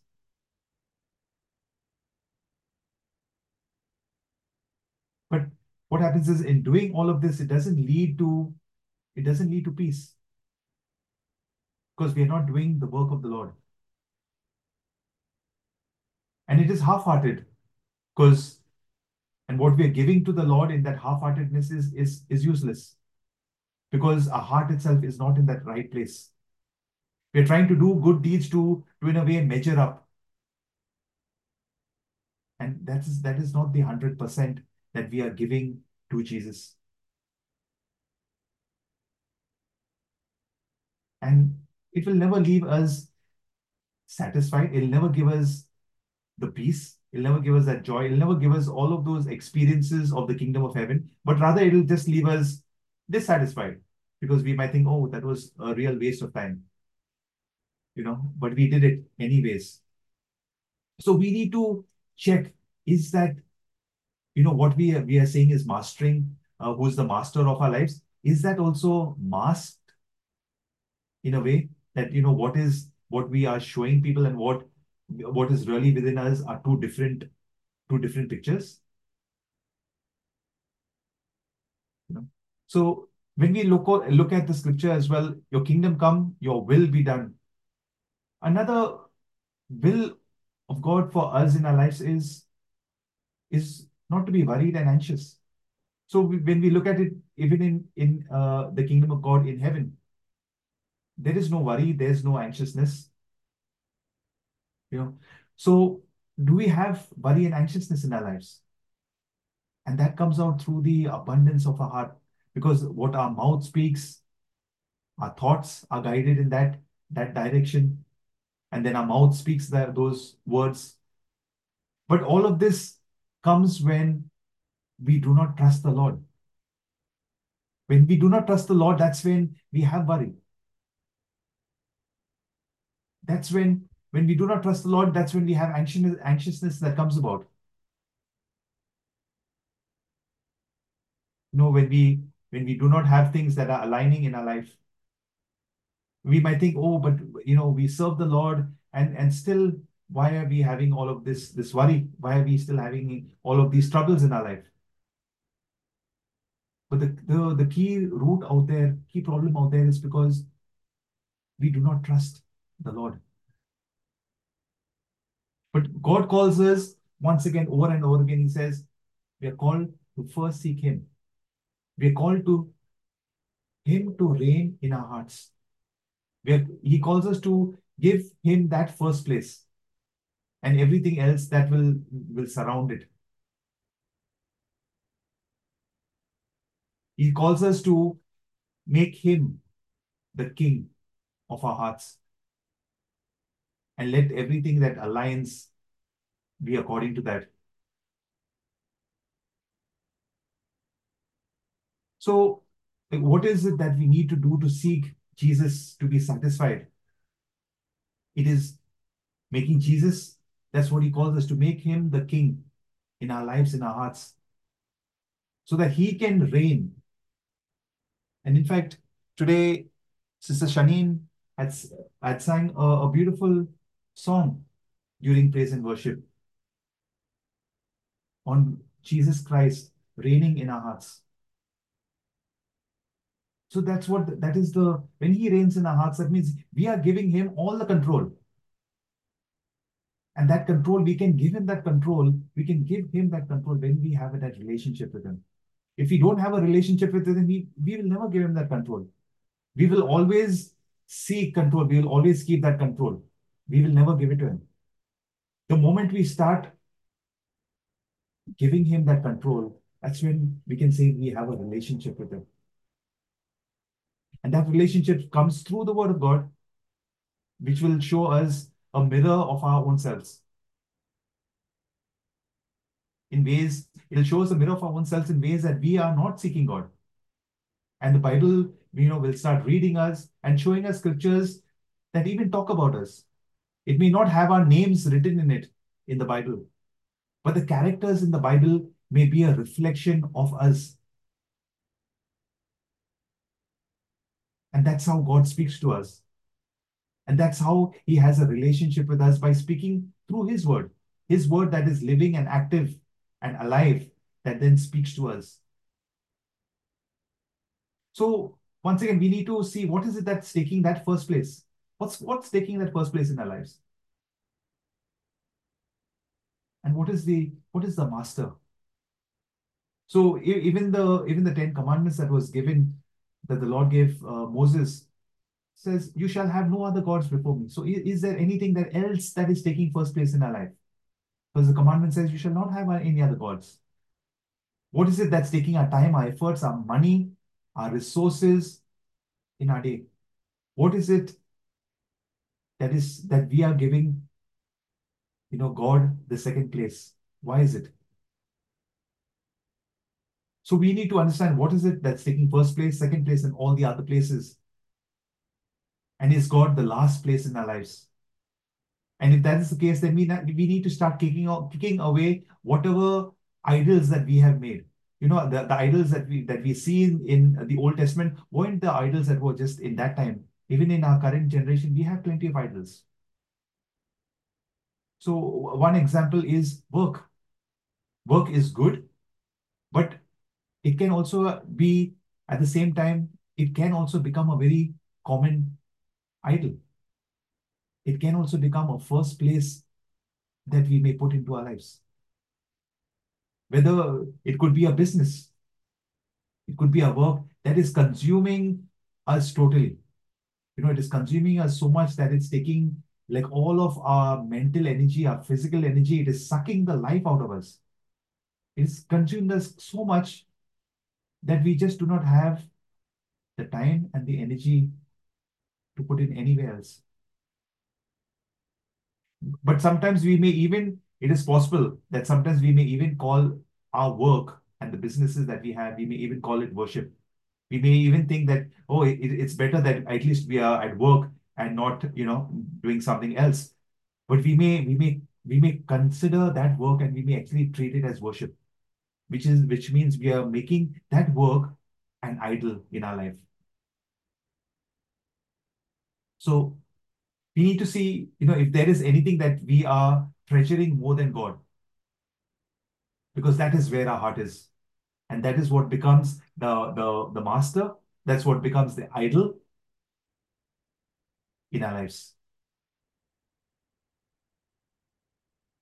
And so God calls us to also submit all of our emotions, whatever is our anxiety, because that's not there in, in heaven. All this anxiety. So, but to do that, we need to make him the king of our emotions so that he can rule and he can rule and reign over it. Rather than our emotions, what happens most of the times is our emotions rule over us. It's not the other way around. So is God the king of my emotions? Am I clinging to God's promise in the midst of those struggles and tough times, which is giving rise to those emotions? Matthew 6:34 says, Therefore, do not worry about tomorrow, for tomorrow will worry about itself. But it is our thoughts and those emotions that can have that dominion over our lives that makes us react in, in ways that we wouldn't otherwise react in certain tense situations. But it is the word of God that is far above all those, those thoughts, far above those emotions. When we confess that word of God over the situations that we are undergoing. And it is the word of God that has the power to dynamically at that time change the direction of that situation. And it is then when we experience that power of the word of God in our lives, it is then that it builds up that confidence. It is then that we build up that confidence that we, we use it more and more and we overcome the struggles that we have in our lives. So that's that's where we are able to get that confidence. that we can use the word of God more and more and overcome all the struggles that we have. And what are all the struggles? We could be having broken relationships with our spouses. We may be separated. We may be having broken relationships in our with our children, with our siblings, with our friends. But God, as the, the king of our lives, He is the king of all these areas. He's the king of broken relationships with our spouse, with our children. He is the king in that area. That area, Lord, belongs to you. You are the king in that area. He is the king. He is the one who provides us food on the table. He's a king in that area. He pays for all our bills. He's a king in that area.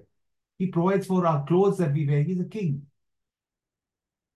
He transforms our families. He brings us closer to him. He, he's a king in that area because he, he makes us experience his love. He gives us a job. He gives us a career. He gives us, he's a king in that area.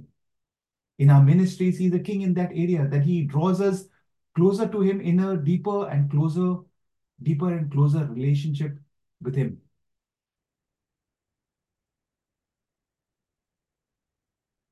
So we need to see, like, do we step out in faith and confidence that we know that, you know, he is taking care of all our needs? Or are we worried, you know, how are we going to be provided? Because if we are worried of how we are going to be provided, then we will we will not experience that kingdom of God that He's talking to us. Your kingdom come.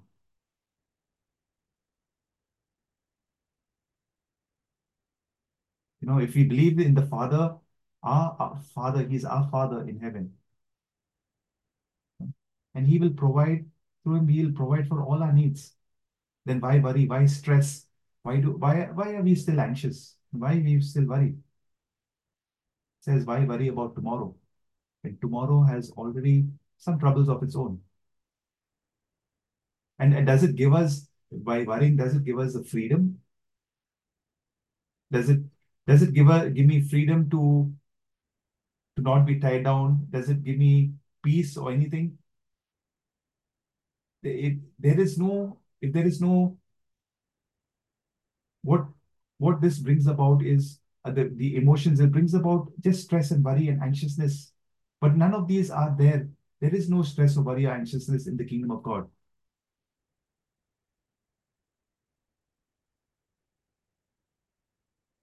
But where is the, so where is that freedom? The freedom found. God, He brought the Israelites in the desert. He brought them and He gave them freedom. That's what, that's the reason He got them out from Egypt. He brought them out to give them that freedom and to teach them how to worship Him. And that is found in trusting in His promises. But when we do not trust in His promises, what we face is uncertainty. When we face uncertainty and fear, then we, then we, when we, through situations in our lives, then we will not be free. And that's what happens happened to the Israelites. They did not, through that journey that God gave them the freedom and even taught them how to, to worship Him. They did not trust God. They did not trust in His promises, and they were never free. So when we look at the will of God, your kingdom come, your will be done on earth as it is in heaven. Am I accomplishing that will? Am I pleasing God? Am I accepting and being persistent to be faithful to His will?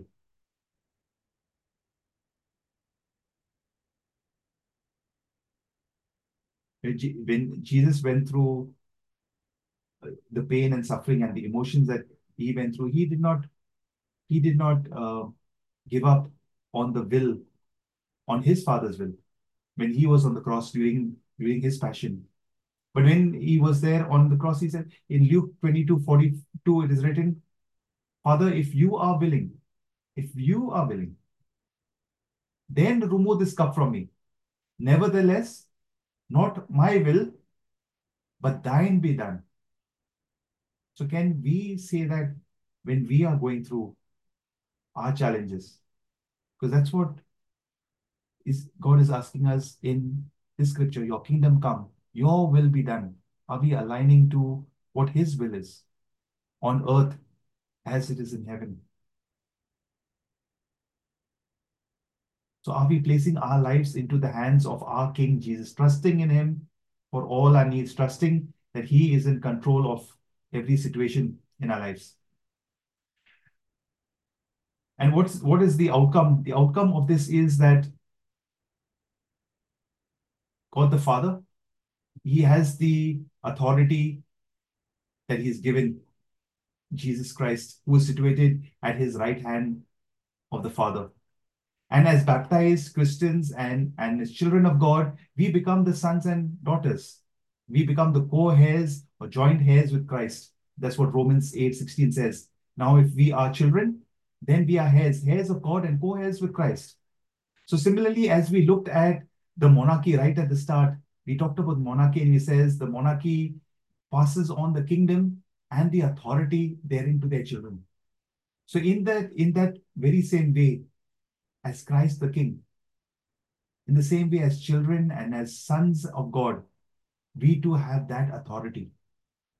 That authority that is given to us in the name of the King, Jesus, as children and sons of God.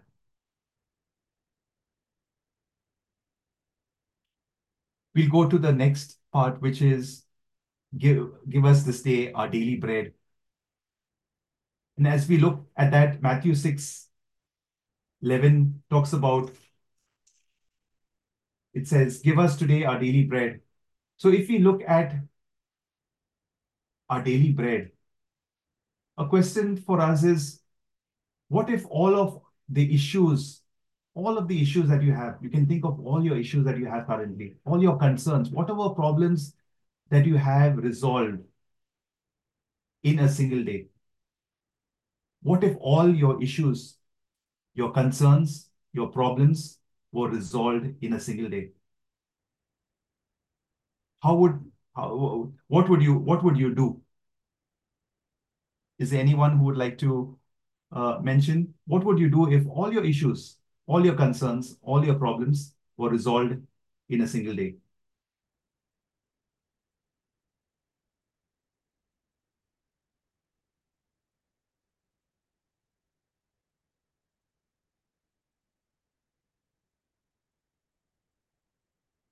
So when we look at whatever issues, if, if for example, we've, if all our issues, all our concerns, all our problems were resolved in one single day, what would happen? What would, thank you. Praise you, Jesus. Thank you, Jesus. Thank you, Lord. So what would happen? Uh, what would happen is we would never find the need for God. Never. Today, if whatever problem that you're in currently, if you did not have that problem in your life, you eliminate all the problems in your life. Every single problem, if God had taken away all your issues, all your concerns, all your limitations, all your problems, and you had nothing in your life to worry about, you'll never find the need for God. It, it's a possibility. We will never find the need for God.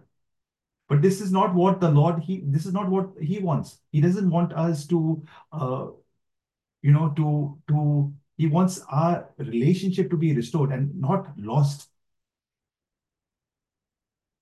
But how is that relationship be restored if we did not find the need for God in our life?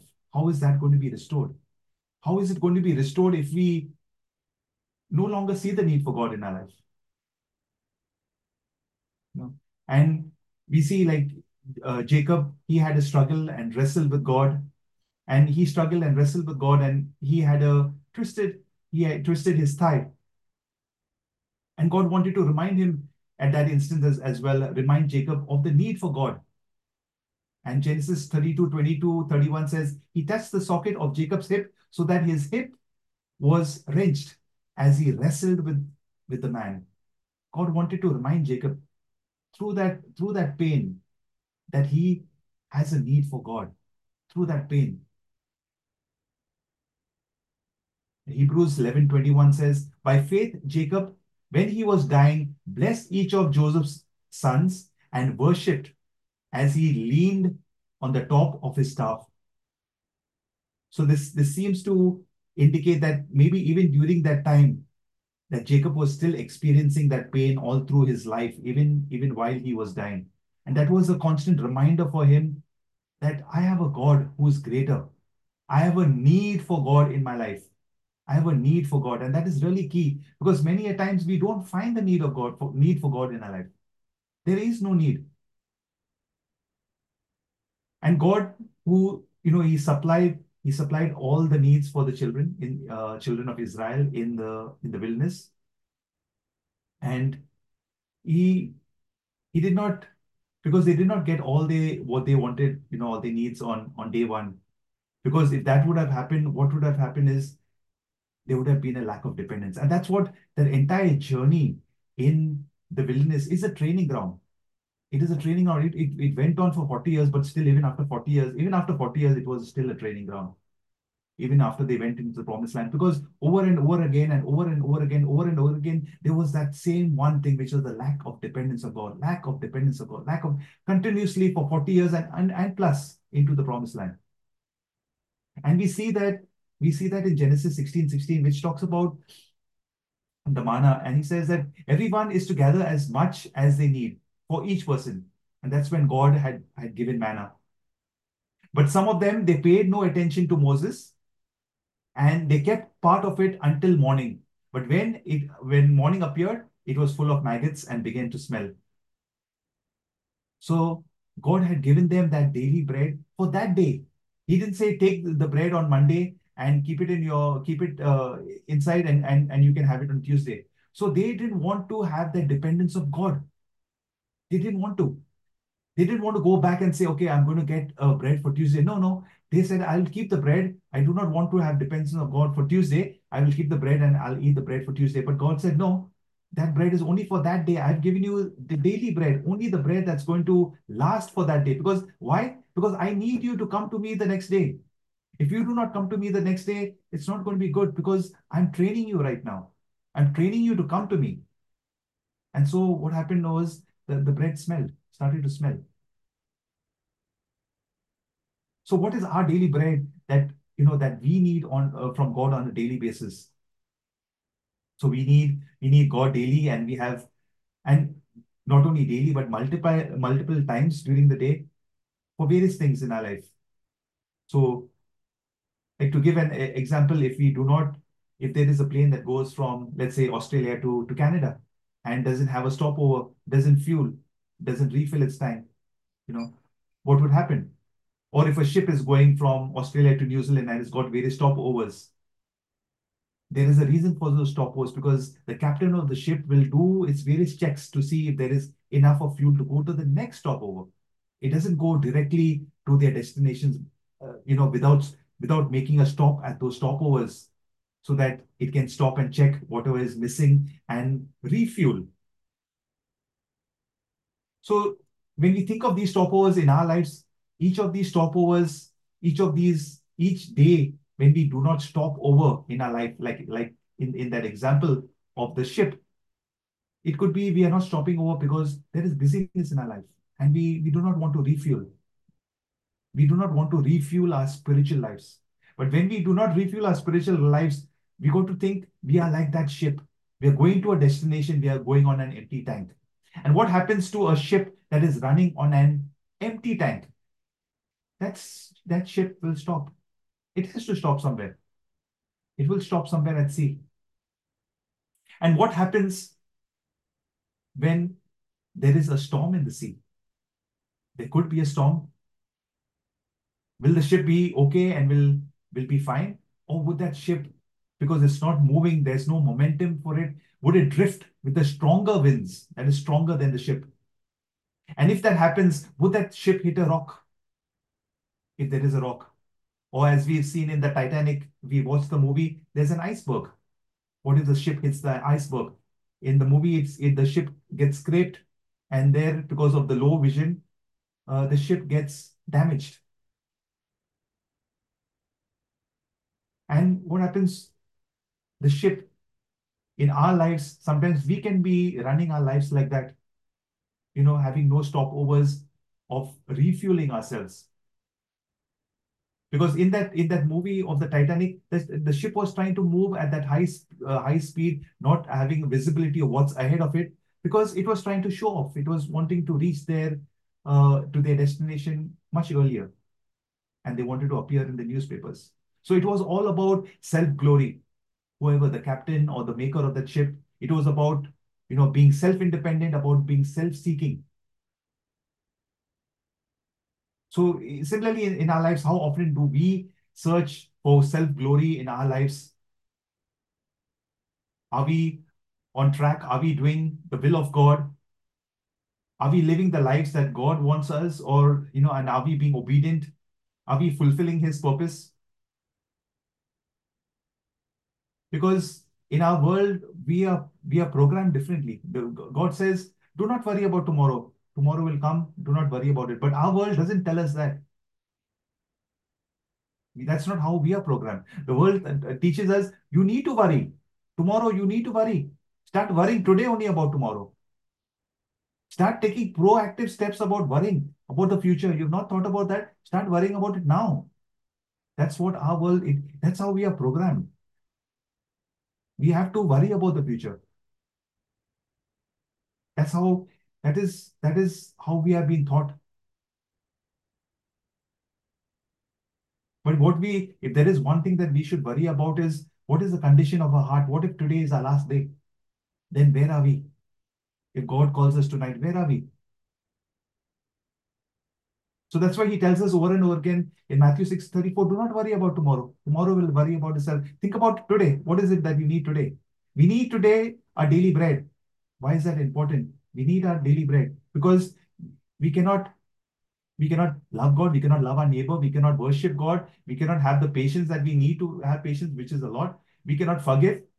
We cannot do any of these things without our daily bread. We need all these things. So when we look at our daily bread, if we look at our physical health that we need, that we that we need our daily bread, that's one area. That's one area of our daily bread that we need. Not, not monthly bread, not weekly bread, not fortnightly bread, our daily bread. In that physical health, we need daily bread. Many a times it is possible because of the of our busyness in our lives, we don't have the time to take care of our body, as I was describing earlier. We ignore our body and we think our body is the last thing. As long, long as we take care of everything else, our body is, we don't need to pay attention to it. But God made our body. He made our body. He knitted us. And if we don't take care of our body, then we are not taking care of the temple of the Holy Spirit it's possible we've got a fast lifestyle, you know, fast, busy, busy lifestyle, very busy, and we don't get enough sleep. Once again, we are depriving our body. We are damaging our body. It's a sin against our body. Because we are treating our body badly.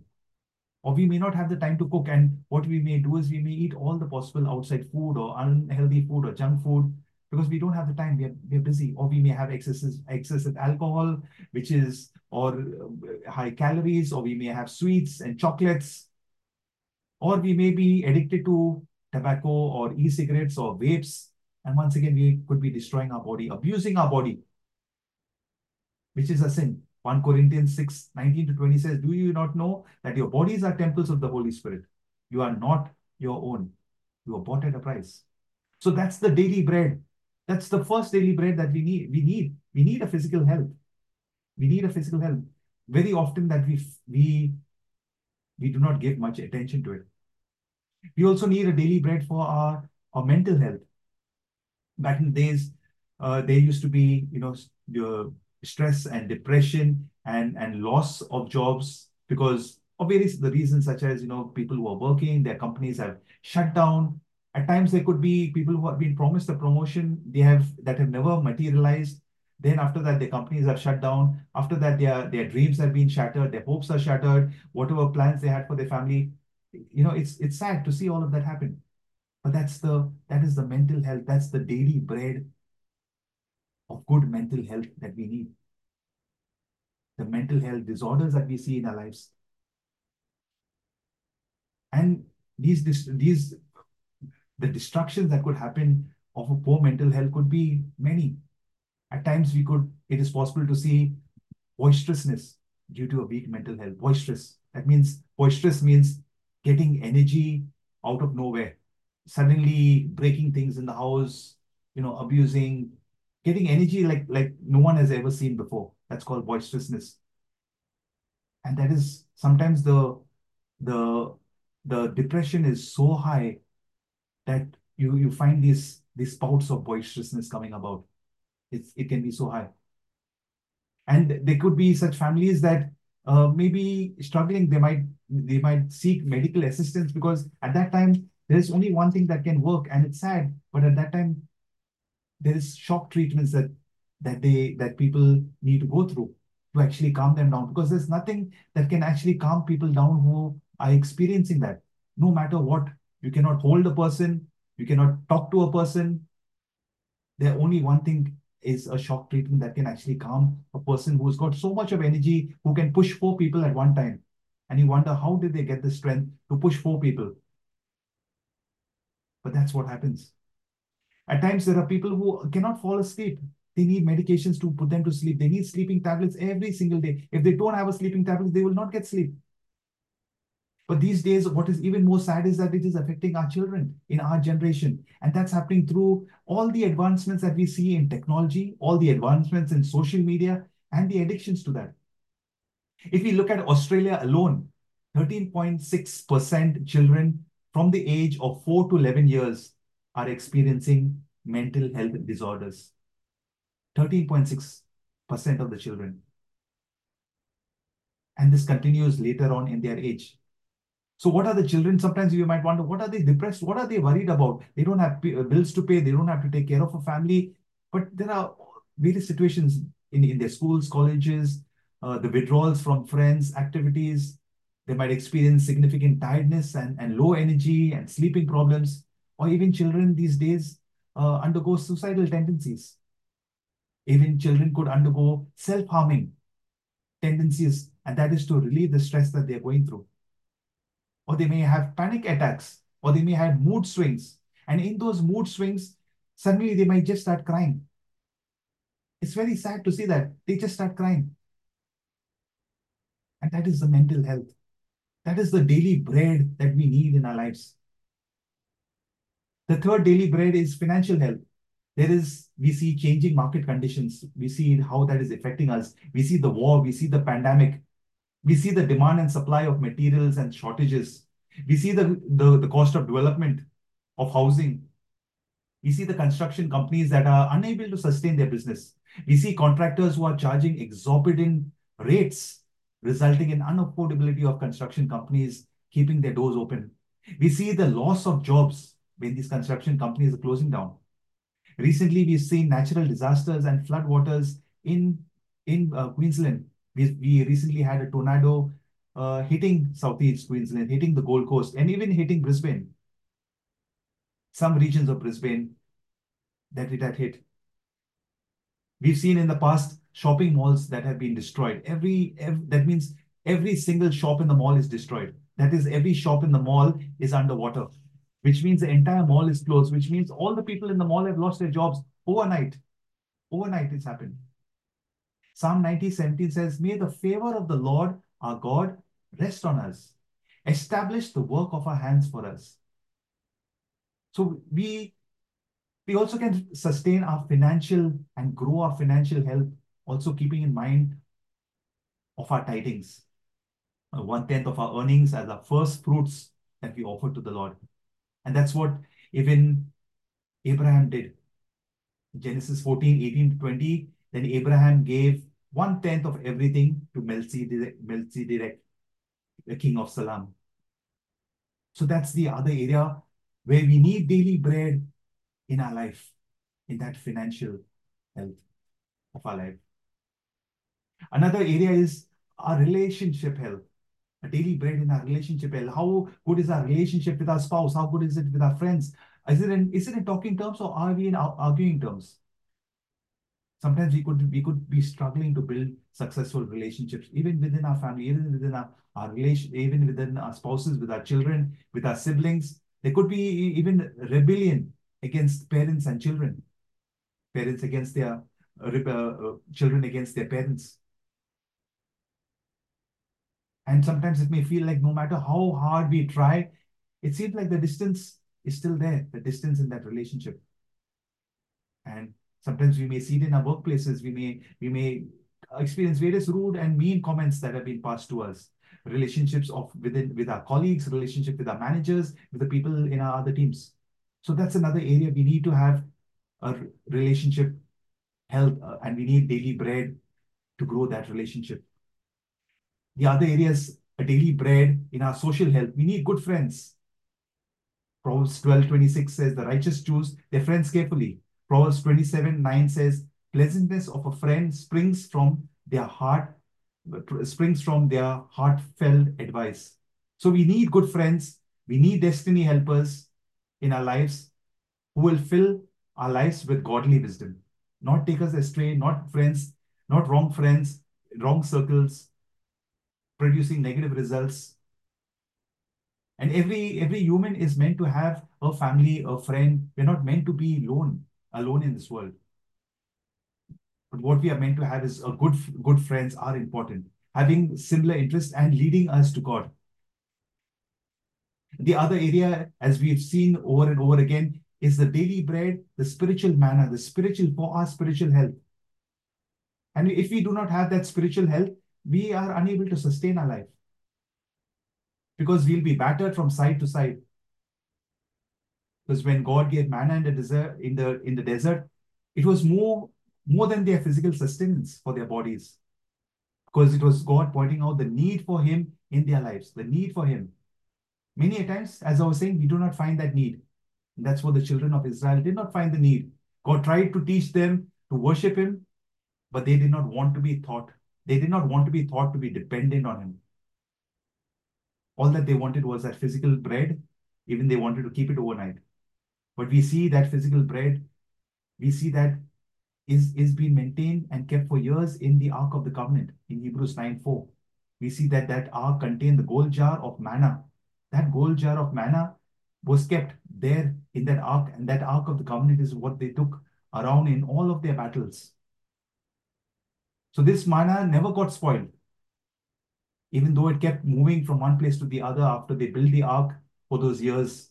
And that was the spiritual manna, the presence of God in their lives. So it was the presence of God that was moving to them. And today also we have the presence of God more, even much more through the Holy Eucharist that we see. And even we see the presence of God in the Blessed Sacrament the real presence of God there and all the miracles that have taken place.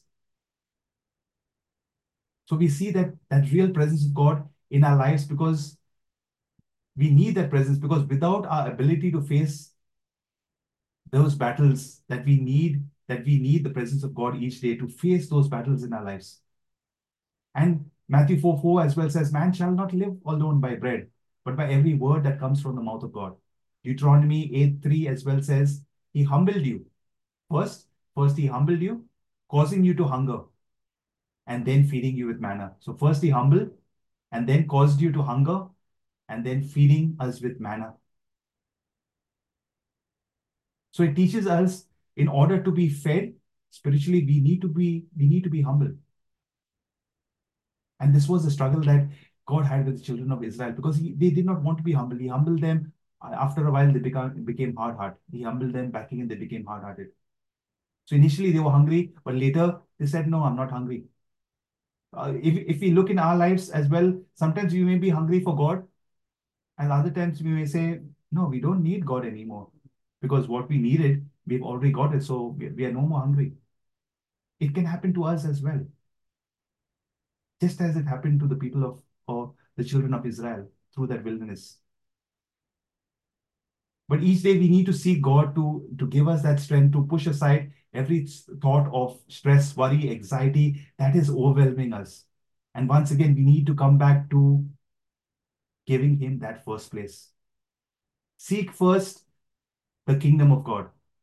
Seek first the kingdom of God. Not the second place, not the third place in our lives, but the first place in our lives.